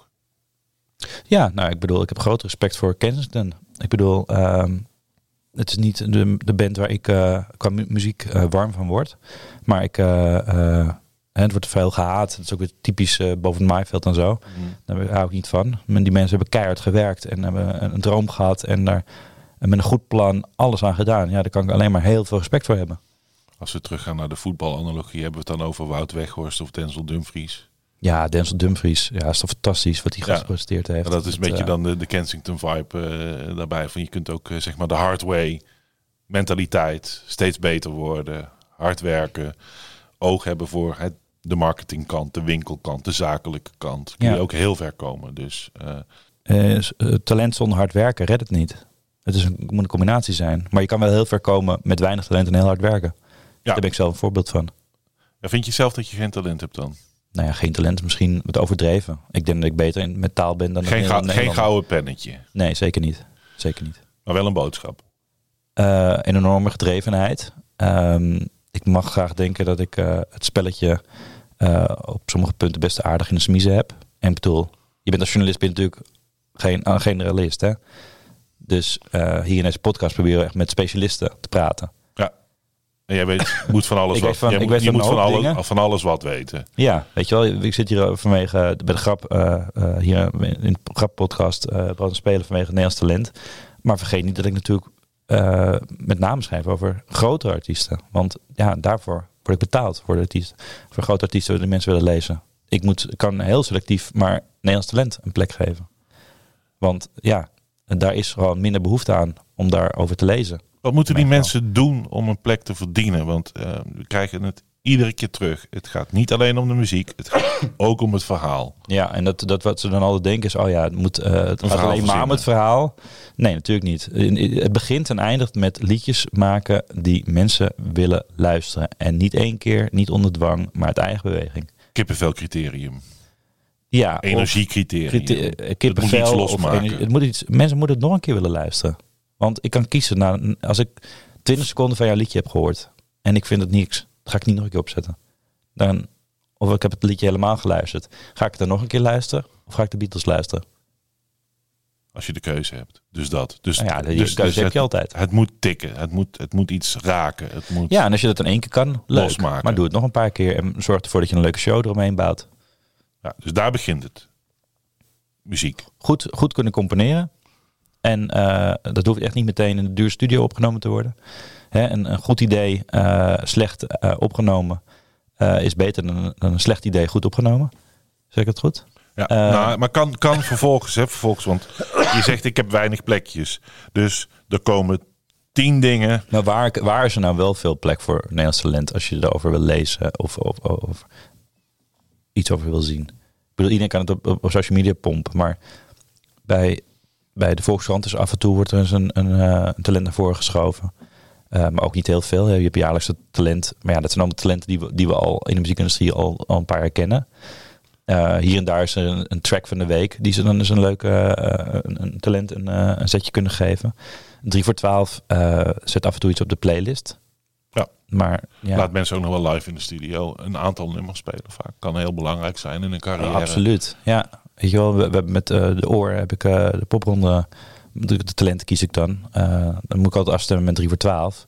Want Timo en ik zitten vaak in elkaars vaarwater. Omdat we vele overlap hebben in onze muzieksmaak. Tuurlijk, logisch. Maar dat is ook binnen popronde zijn natuurlijk ook altijd een aantal namen die steken er gewoon bovenuit. Ja, weet je wel. Ik kies er dan 13, zij kiezen er 12. Je wil niet dat er van zes overlap hebben.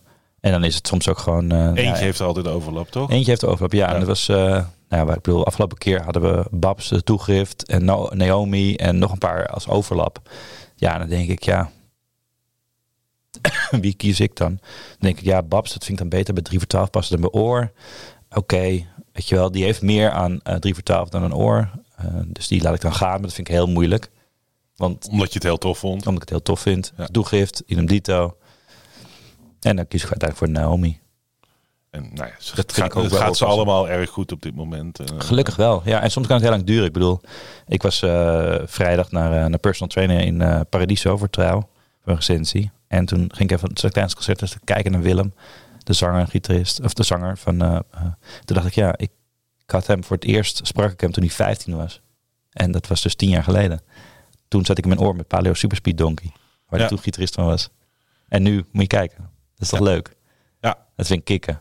Maar ook echt altijd weer met een goed verhaal.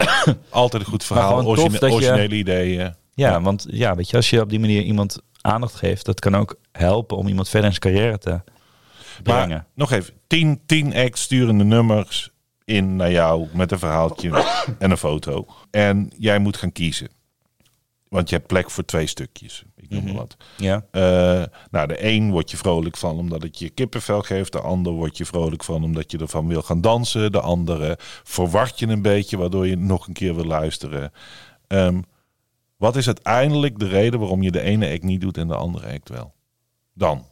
Want Ja, komt- dat is heel la- lastig. Ik bedoel, je gaat ook gewoon kijken eh, voor welk medium schrijf ik. Hè? Wat is mijn doelgroep? Want ik Maar- schrijf niet voor de artiesten, ik schrijf voor mijn lezers. Je schrijft voor je lezers. Maar dan als, als je dan ziet van... eh, oh, die heeft al eh, een manager of die zit al op dat label. Dat helpt die- natuurlijk wel. Ja, dat, helpt, dat natuurlijk helpt wel. Ja, en dat is ook een beetje het nare van dat we het net over het level playing field met Spotify bijvoorbeeld, of YouTube.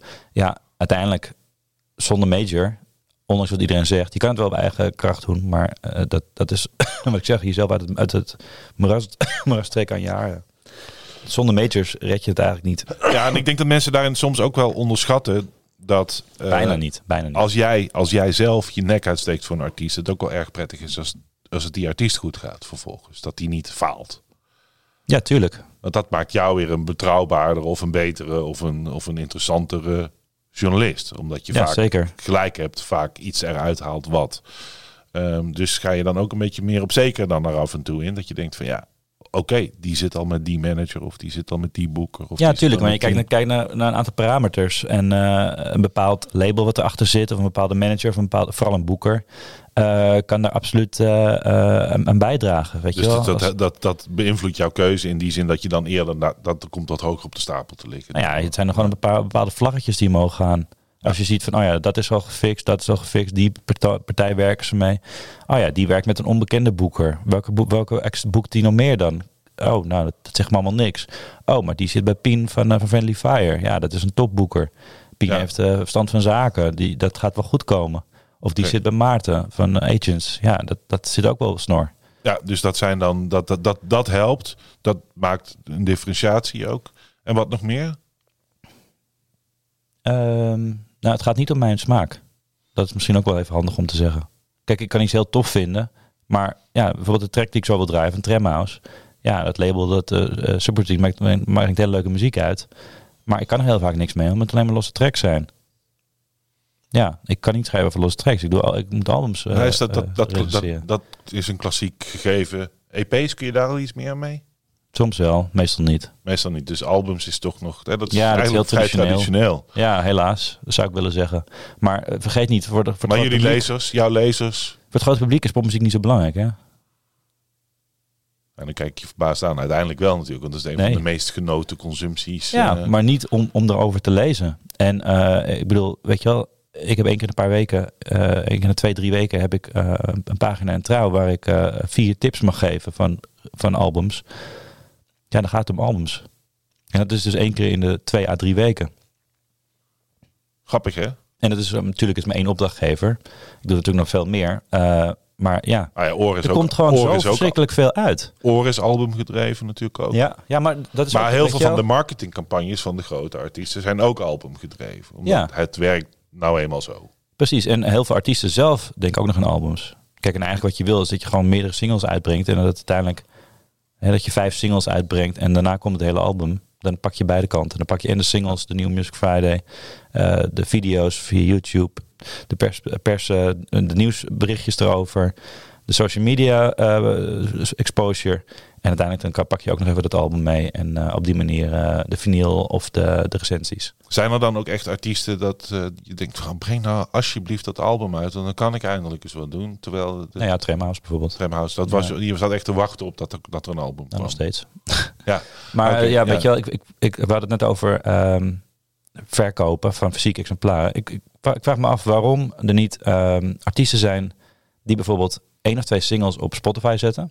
En dan een audiotrack op Spotify zetten van hey, wil je meer horen? Onze bandcamp is dat en dat. En daar kan je ook het vinyl kopen. En dat je daar gewoon een hele plaat betaald kan, want dat is veel betere streamrates. op Bandcamp. En dat je op die manier eh, een crossover maakt. Dat je Spotify meer voor je laat werken als promotiekanaal dan als inkomstenbron. dat Spotify een, een, een, sneak preview kanaal Precies. wordt voor... eh maar gaat de consument uiteindelijk niet leuk vinden. Misschien slaan ze dan wel over. Nou, ik ben benieuwd. Ik zou het wel eens willen proberen. Als ik manager zou zijn, eh, zou ik dat eens proberen. En misschien werkt het dan niet. Maar ik heb, ik zie, nog geen artiesten die dat doen. Ze halen meteen hun hele catalogus. Ik heb wel eens Een hele- andersom gezien dat arti het artiesten houden wel eh, vaak hun muziek ex- exclusief eerst even op, eh, op de streamingdiensten voordat ze het ook op YouTube zetten. Ja, Ehm, het nadeel van YouTube is dat ze dat er minder betalen, maar dat minder aan de stream verdiend wordt. Maar dat het bereik uiteindelijk wel heel groot is natuurlijk. Ja, het is eh, tien keer een dubbeltje in plaats van drie keer een kwartje. Ja, maar doordat dan zeg maar in in de eerste releaseperiode exclusief op de streamingdiensten te Juist. houden, wordt er uiteindelijk meer verdiend. En daarna met YouTube pak je alsnog het vergroten van je bereik. zeg Ja, maar. want de doelgroep veel dat, groter dat, dat op elkaar afstemmen, dat gebeurt wel. Maar ehm, Maar je ziet nu dat iedereen vanwege de Spotify-vergoedingen van helemaal van Spotify afhaalt en volledig Bandcamp gaat. Ja, er zit gewoon veel minder publiek. Ja, Dus dan is het niet drie keer een kwartje, maar eh, twee keer een kwartje. Dus kijken of je Of wel, twee- het, nee, het is het- echt wel het bereik van Spotify kan gebruiken, maar dat je nog wat exclusiefs houdt voor de echte fans die het dan weer op een andere manier bij je komen afnemen. Ja, ja dan, Ehm. dan, dan, ja, dan pak je, dan bind je eh, wel fans. Ik, dit is gewoon een experiment waarvan ik Nou denk, ja, eh, waar- er, zijn, er zijn natuurlijk fi- fi- final-only dingen. Dus dat je zelf een soort van eh, een bepaalde versie van een track is echt exclusief op vinyl en die staat niet online. of je krijgt er een downloadcode bij voor een plekje Mhm. waar die wel online staat. Maar Ja, maar dat is uiteindelijk willen mensen niet natuurlijk toch ook gewo- gewoon een soort van gemak en roepen ze tegen hun slimme speaker, speel mijn favoriete lijstje af, klaar. Ja, die slimme speakers, dat is, dat is natuurlijk niet echt eh, doorgezet. Kijk, weet je, in- dat vind ik dus interessant in de K-pop. Daarom was ik bijvoorbeeld naar Blackpink in de Ziggo. Ik vind dat dus machtig interessant om te kijken hoe ze daar met marketing en met, met verkooptechnieken aangaan. Je ziet dan Taylor Swift met al die versies van Midnights eh, dat gewoon kopieert. Gewoon overneemt. Ja, dat vind ik Ja. super interessant en ook super slim. En op die manier kunnen muzikanten dus ook meer verkopen. Want schijnbaar is het dus wel wat. En dan niet met download eh, dingen, want dat, dat, ja, niet dat mensen dat nog veel doen. Maar met meerdere versies van hetzelfde product. En dan net even tweaken, net even anders doen. Bonus tracks wat jij zegt. Bonus tracks, aparte versies, langere versies. Nine Inch Nails doet het natuurlijk ook. Ja, heb je nog meer van, van dat soort marketing dingen waarvan je zegt van ja, artiesten moeten eens gaan nadenken over in het algemeen, vorm, technisch of wat dan ook?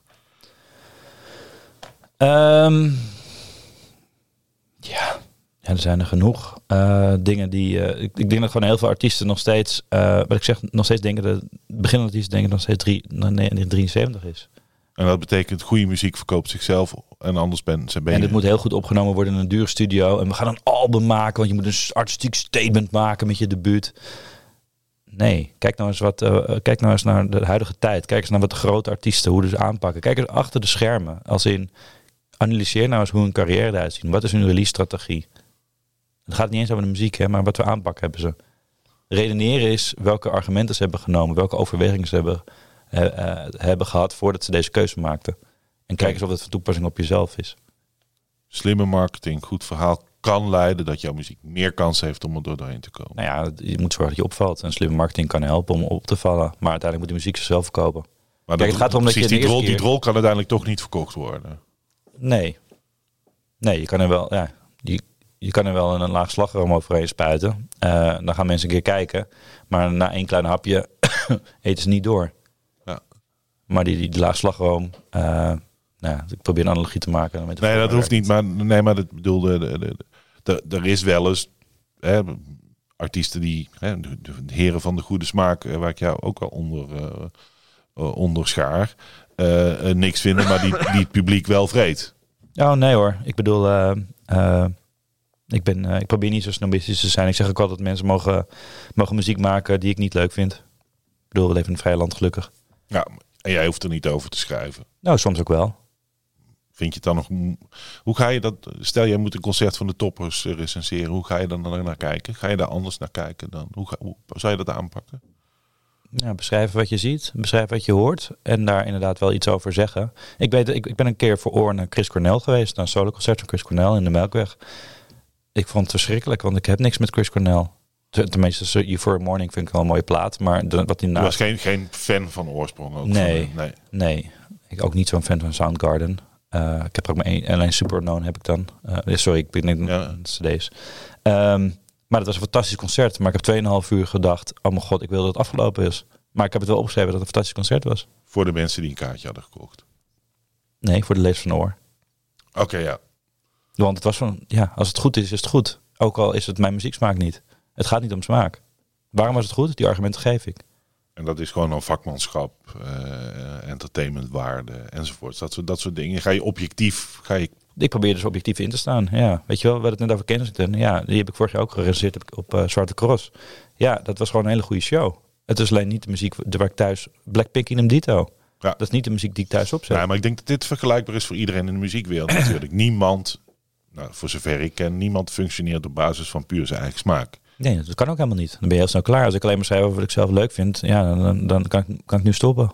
Ja, Want- maar ondertussen is zendingsdrang wel een van je motieven. Ja, zeker. Nou, dat is het leuk ook voor trouwwerken, dat ik de muziekpagina doe.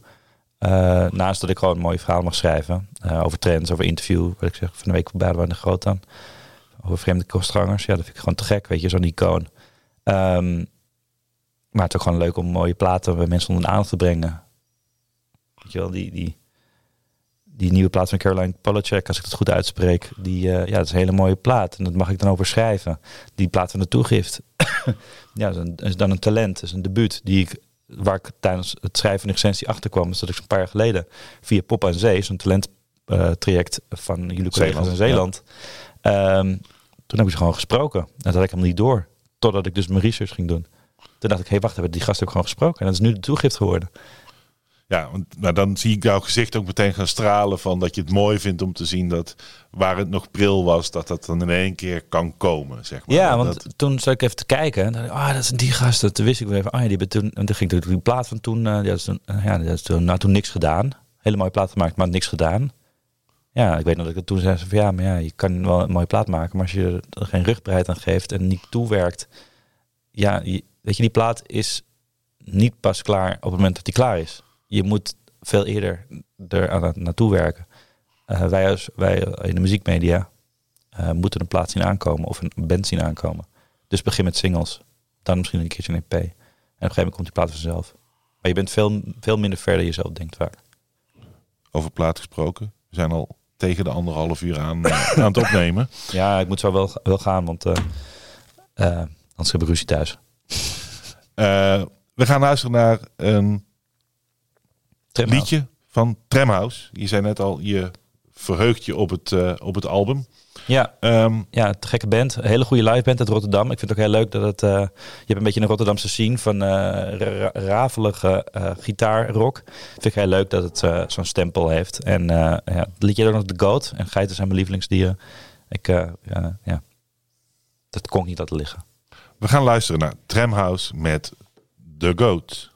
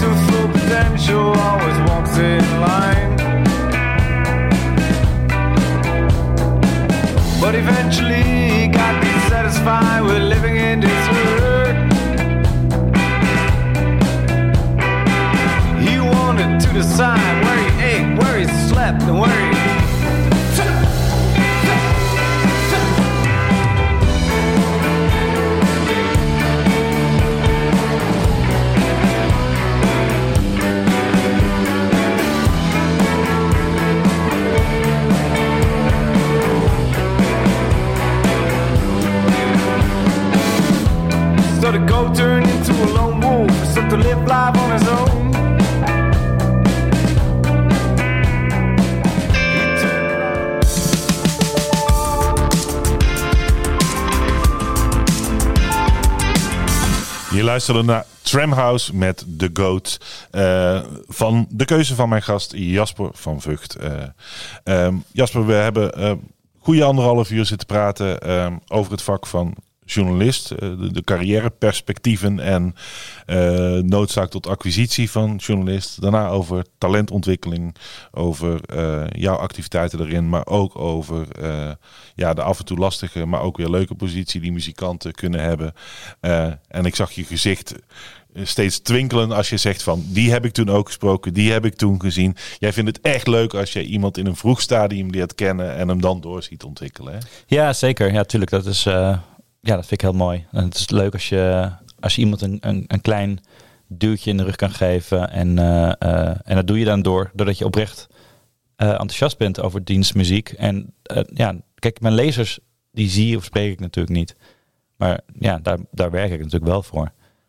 Dus dat staat eigenlijk een Dus- beetje los. Je hebt je opdrachten en dat is de wat bredere doelgroep en je lezers. En dan heb je je- een, een eigen passie waar je ook geluid aan geeft. En dan hoop jij eigenlijk... Ik wil het schakeltje zijn. Je wil de tussenschakel zijn. Als, En ja, Eh, Ik, ik, ik vind het leuk om dingen waar ik enthousiast van ben, om die door te geven, zodat andere mensen er ook enthousiast van worden. Hopelijk.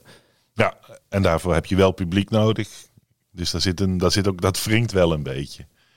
Ja, natuurlijk heb je daar publiek voor nodig. Ja, en dat is natuurlijk ook wel lastig dat je hè, een freelancer bent. Ehm, en dat je dus verschillende partijen werkt. Ik bedoel, Ja, je bent best wel Je kunt niet overal hetzelfde doen.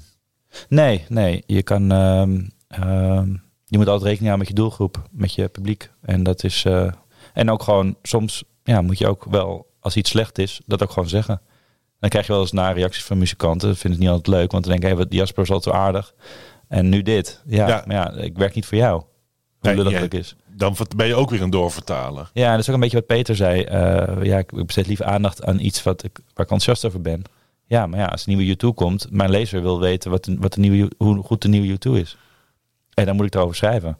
Ja. En als het kut is, ja, dan is het kut. Dan moet ik het opschrijven. Ja, En maar je zet, maar je zet wel de. eh, je zet niet de persoonlijke smaakpet dan op. Je zet dan een op. Je probeert dat in een op, objectieve maak, maat eh, te bekijken dan. Nou ja, er bestaat natuurlijk nooit objectiviteit in nee, zin. precies. Maar, ja, Maar ik geef wel aan waarom ik iets vind. Waar, ik probeer mijn mening wel te onderbouwen. En eh, Flip, onze beide kennis Flip van de Erne heeft mij wel geleerd dat iets objectief slecht kan zijn. Ja, dat, kan- dat kan. Dat kan echt. Objectief goed niet, maar objectief slecht kan wel. Ja, maar dat moet wel heel slecht zijn. Ja, precies. Kijk, Ehm, uiteindelijk weet je wel, eh, het, ja, als je voor jezelf droomt, hè, journalistiek gezien, carrière technisch gezien. ehm, je geeft net aan, hè, de middelen zijn niet, eh, niet, niet grandioos, want hè, de lezers willen eigenlijk niet betalen voor. eh, voor En er zijn weinig plekken waar je, waar je het fulltime kan doen. Maar stel, hè, zou, ik, zou- je, zou een zak geld kunnen krijgen of je zou de mogelijkheid krijgen om iets te doen. Is het dan, wat zou jouw droom zijn? Is dat dan een bepaalde artiest interview of een bepaalde reeks maken? Of heb je pro- pro- projecten waarvan je denkt, als ik dit zou kunnen doen, Oh nee, te gek zijn. wat ik zeg, ik weet je wel, ik ben nooit, ehm, ik zie me, ik, ben nooit, nooit, eh, ik ben de, muziek, de, de journalistiek ingerold om in de muziekindustrie te kunnen werken. En Dus, daar, dus het is niet, je hebt niet persoonlijke ambities en dromen daarin. nee, nee, ik heb nee, nooit zo voor mezelf geformuleerd. Ik hoef niet, eh, ik vind, ik, ja, ik had het nooit verwacht. Dus elke dag is, is, is een gift, een, een, een, een, net een cadeautje. En eh, alles wat ik, de mensen die ik mag ontmoeten voor mijn werk, ik vind het eh, heel leuk waar ik allemaal kom. En het is natuurlijk ook fantastisch om je gewoon, ik ben constant mijn interesses aan het voeden. En mijn nieuwsgierigheid aan het voeden. Dat is wat ik doe als journalist. En dat is heerlijk. En dat En ik leer steeds meer en elke dag leer ik iets nieuws. En ja, wordt mijn kennis vergroot. En dat is al een cadeau op zich. Dus die nieuwsgierigheid is de drijfveer, de zendingsdrang is de drijfveer. En daar zitten niet, er zitten geen, verder geen hele grote. ehm, heb je wel nog een artiest waarvan je zegt, ja, die wil ik gewoon. Dat Ja. is mijn droom om te interviewen. Nou, ik zou graag, heel graag Axel Rose een keer willen interviewen. Het speenvarken van Guns N' Roses. Ja, ik, ik weet wie Axel, Axel Rose is. Eh, zou je dan wel zenuwachtig zijn of niet? Ben je nog wel zenuwachtig? Ehm, nou, echt zenuwachtig. Ik word vaak zenuwachtig van de mensen eromheen. Want die zijn vaak heel zenuwachtig. Want die denken als het maar goed gaat. Nee. Maar die, kijk, een, een- het is natuurlijk een hoop smoke and mirrors, hè, die muziekindustrie. En die sterren die zijn erbij gebaat dat er een beetje reuring om ze heen is. Zodat jij ook een beetje een adoratie, ja, daar ben ik niet zo van. Ehm, Daar hou ik niet zo van. Het zijn ook wel mensen. Maar daaromheen wordt dan heel veel moeilijk gedaan. En eh, ja, daar word ik altijd een beetje ongemakkelijk van. Re- regels. Ja, nou ja, goed. En ik heb dan van week een interview met Boudewijn de Groot. Ja, en dan krijg ik van tevoren door, ja, hij praat niet zoveel. Dan ben ik dan zenuwachtig. Dan denk ik, ja, dan, dan moet ik wel on top of my game zijn. Dan moet ik wel goed voorbereid eh, en zorgen dat hij blijft praten. En het is echt een grootheid. Nou ja, ik, was wel onder de indruk toen hij bij zijn kleindochter kwam kijken bij de mooie notenfinale. Toen ik hem backstage tegenkwam. Als je hem dan ziet, denk je van, oh ja. Toen dacht ik wel, oh ja, vet. Boudewijn de Grote staat hier, en dat is kleindochter. Maar ik ga niet naar hem toe om een handtekening te vragen of eh, om een praatje met te maken. Nee. Dat hoeft niet. Nee, want op dat moment is hij natuurlijk ook gewoon opa. Ja, natuurlijk, maar ja. Ja, het gaat me niet om die roem van die mensen. Ik heb ik, gisteren vertelde ik aan mijn internationale. Ik geef nu ook een eh, groep internationale studenten les. En eh, toen, was beetje, vroeg ze naar mijn werk en zo. En toen was ze helemaal. Oh, je hebt die en die geïnterviewd? Echt waar? Oh, wauw. Ik zei, maar die mensen zijn niet per se heel anders dan jullie, hè? Die gaan ook gewoon naar de wc. Die roem, dat, dat, ja, dat, is niet, dat moet niet de reden zijn waarom je muziek wil maken. Die roem, dat is een, een bijkomend nadeel, zou ik bijna willen zeggen. Je hebt het nodig omdat mensen dan naar je shows komen. En het, ehm, je bekendheid. Maar ja, het, is ook, het lijkt mij verschrikkelijk. Ik ben blij dat ik niet eh boem ben. Dus je bent niet snel fanboy. Nee. Nee. ik ben eigenlijk van één artiest fan. En eh, die, eh, dat is een onbekende Zweedse singer-songwriter. Oké, en als je echt iets geweldig vindt, heb je nog wel zoiets van, nou, je, moet, je moet je idolen nooit ontmoeten of dat soort, dat soort principes, of heb je geen last van? Ik heb een aantal mensen mogen ontmoeten of mogen spreken die, eh, eh, die een grote impact op mijn muzieksmaak hebben gehad. Weet je, wel, ik heb die Shadow een paar keer geïnterviewd. En ik heb Beck eh, geïnterviewd. Ehm, ik heb Guns N' Roses, eh Duff McKagan, de bassist, geïnterviewd. Ik heb Slash ontmoet. Ja, dat vond ik wel onwijs kicken. Maar ik ben ook wel kritisch geweest tegen Duff. Dat vond ik niet zo leuk. Nee. Ja, dat is toch een journalist. En een Hollander. En Hollander. Ja, precies. Dat zijn wij toch. een- Nederlander. Ja, Ja, nou ja. ja. Dat is trouwens ook een stokpaardje. Hè? Degene die de term on-Nederlands goed heeft bedacht, die, eh, die wil ik het liefst eh, opknopen. ja ik vind het wel wat, wat chauvinistischer mogen worden. En dat is heel, eh, eh, eh, het is heel Nederlands om op Nederland te haten. En helaas is dat ook ge- gekaapt door, eh, door schimmige partijen zoals de PVV en de FVD. Maar we mogen best wel trotser zijn op... eh, Ah, ik denk dat onze muziek. iedere Eurosonic Noorderslag wordt het weer bevestigd. Dat als ik dan terugkijk, wat heb ik allemaal gezien, wat vond ik tof. Dat je dan toch vaak de Nederlandse acts echt wel echt gewoon op heel hoog niveau staan tussen die andere, eh, andere acts in. Dat eh, valt echt op. ja, En dat was misschien eh, twintig jaar geleden wel anders, maar dat is nu echt wel, wel we hebben echt heel hoog niveau. Ik ben soms wel eens jaloers op het chauvinisme van de, de Engelsen. Wat betreft muziek. Ik ga mijn laatste vraag aan jou stellen en jij kent hem. Dat is eh, de college tourvraag. eh vragen naar eh, een zin, quote, verhaal, iets dat jou in het leven geholpen heeft en wat jij wilt delen met onze luisteraars. Ja, jezus. Lars, wat moet ik hier nou op antwoorden? Tot nu toe is het iedere gast heeft tot nu toe een prachtig verhaal verteld. Ik verwacht van jou niks anders. Ja, ik zou hier zoveel dingen op kunnen antwoorden, maar laat ik, bega- laat ik maar denken aan het eerste met de binnenschiet. Uh, when you got a job to do, you gotta do it well. Een songtekst. Ja. Herken je hem of niet? Ja, ja, ja. Ja? When you got a job to do. You gotta do it well. Precies. Ja, nou dan hebben we een, hebben we een combinatie tussen Paul McCartney en, eh en Guns N' Roses. En het Ja. slaat ook wel op eh, ja, hoe ik ben opgevoed. Hè? Hard werken, goed je best doen. En eh, eh, zorgen dat je je shit in orde hebt. En ik denk dat we goed aansluit bij de afgelopen anderhalf uur. Ik ga je heel erg bedanken voor jouw input, kennis en eh, gezelschap eh, deze anderhalf Ja, ik uur. vond het heel gezellig. Ik ben heel benieuwd hoeveel mensen er nog over zijn. Ja, Volgende keer zit ik weer gewoon aan jouw kant, goed? precies, maar ik ga niet op jouw plek zitten, dat beloof ik je. Nou, dat Ehm, lijkt me nou wel leuk, Lars. Maar wie weet, wie weet. Eh, voor mensen, nou jij kan het ook even zeggen, brood te spelen. Volg ons Spotify playlist. Daar staan Tramhouse en Luca ook bij. Ehm, volg ons op de socials. Volg de grap op de socials. Ehm, schrijf je in voor onze competities. Schrijf je in voor onze nieuwsbrief. Want het is terug. Want het is inderdaad weer begonnen en, eh, en ook Mooie Noten is begonnen. Ehm, voor eh, die competities en eh, andere activiteiten van Grap kun je kijken op www.grap.net. Ehm, in het kader van uh, Wanted, volgende week zit Amber hier weer. En uh, hebben we een aflevering met hip-hop centraal als, als thema. Um, en daarna hebben we weer een, een, backstage. Nou ja, dat wordt dan weer Jasper of dat wordt wat dan ik. Dat gaan jullie zien.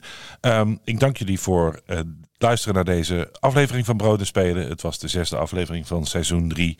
Tot de volgende Brood en Spelen.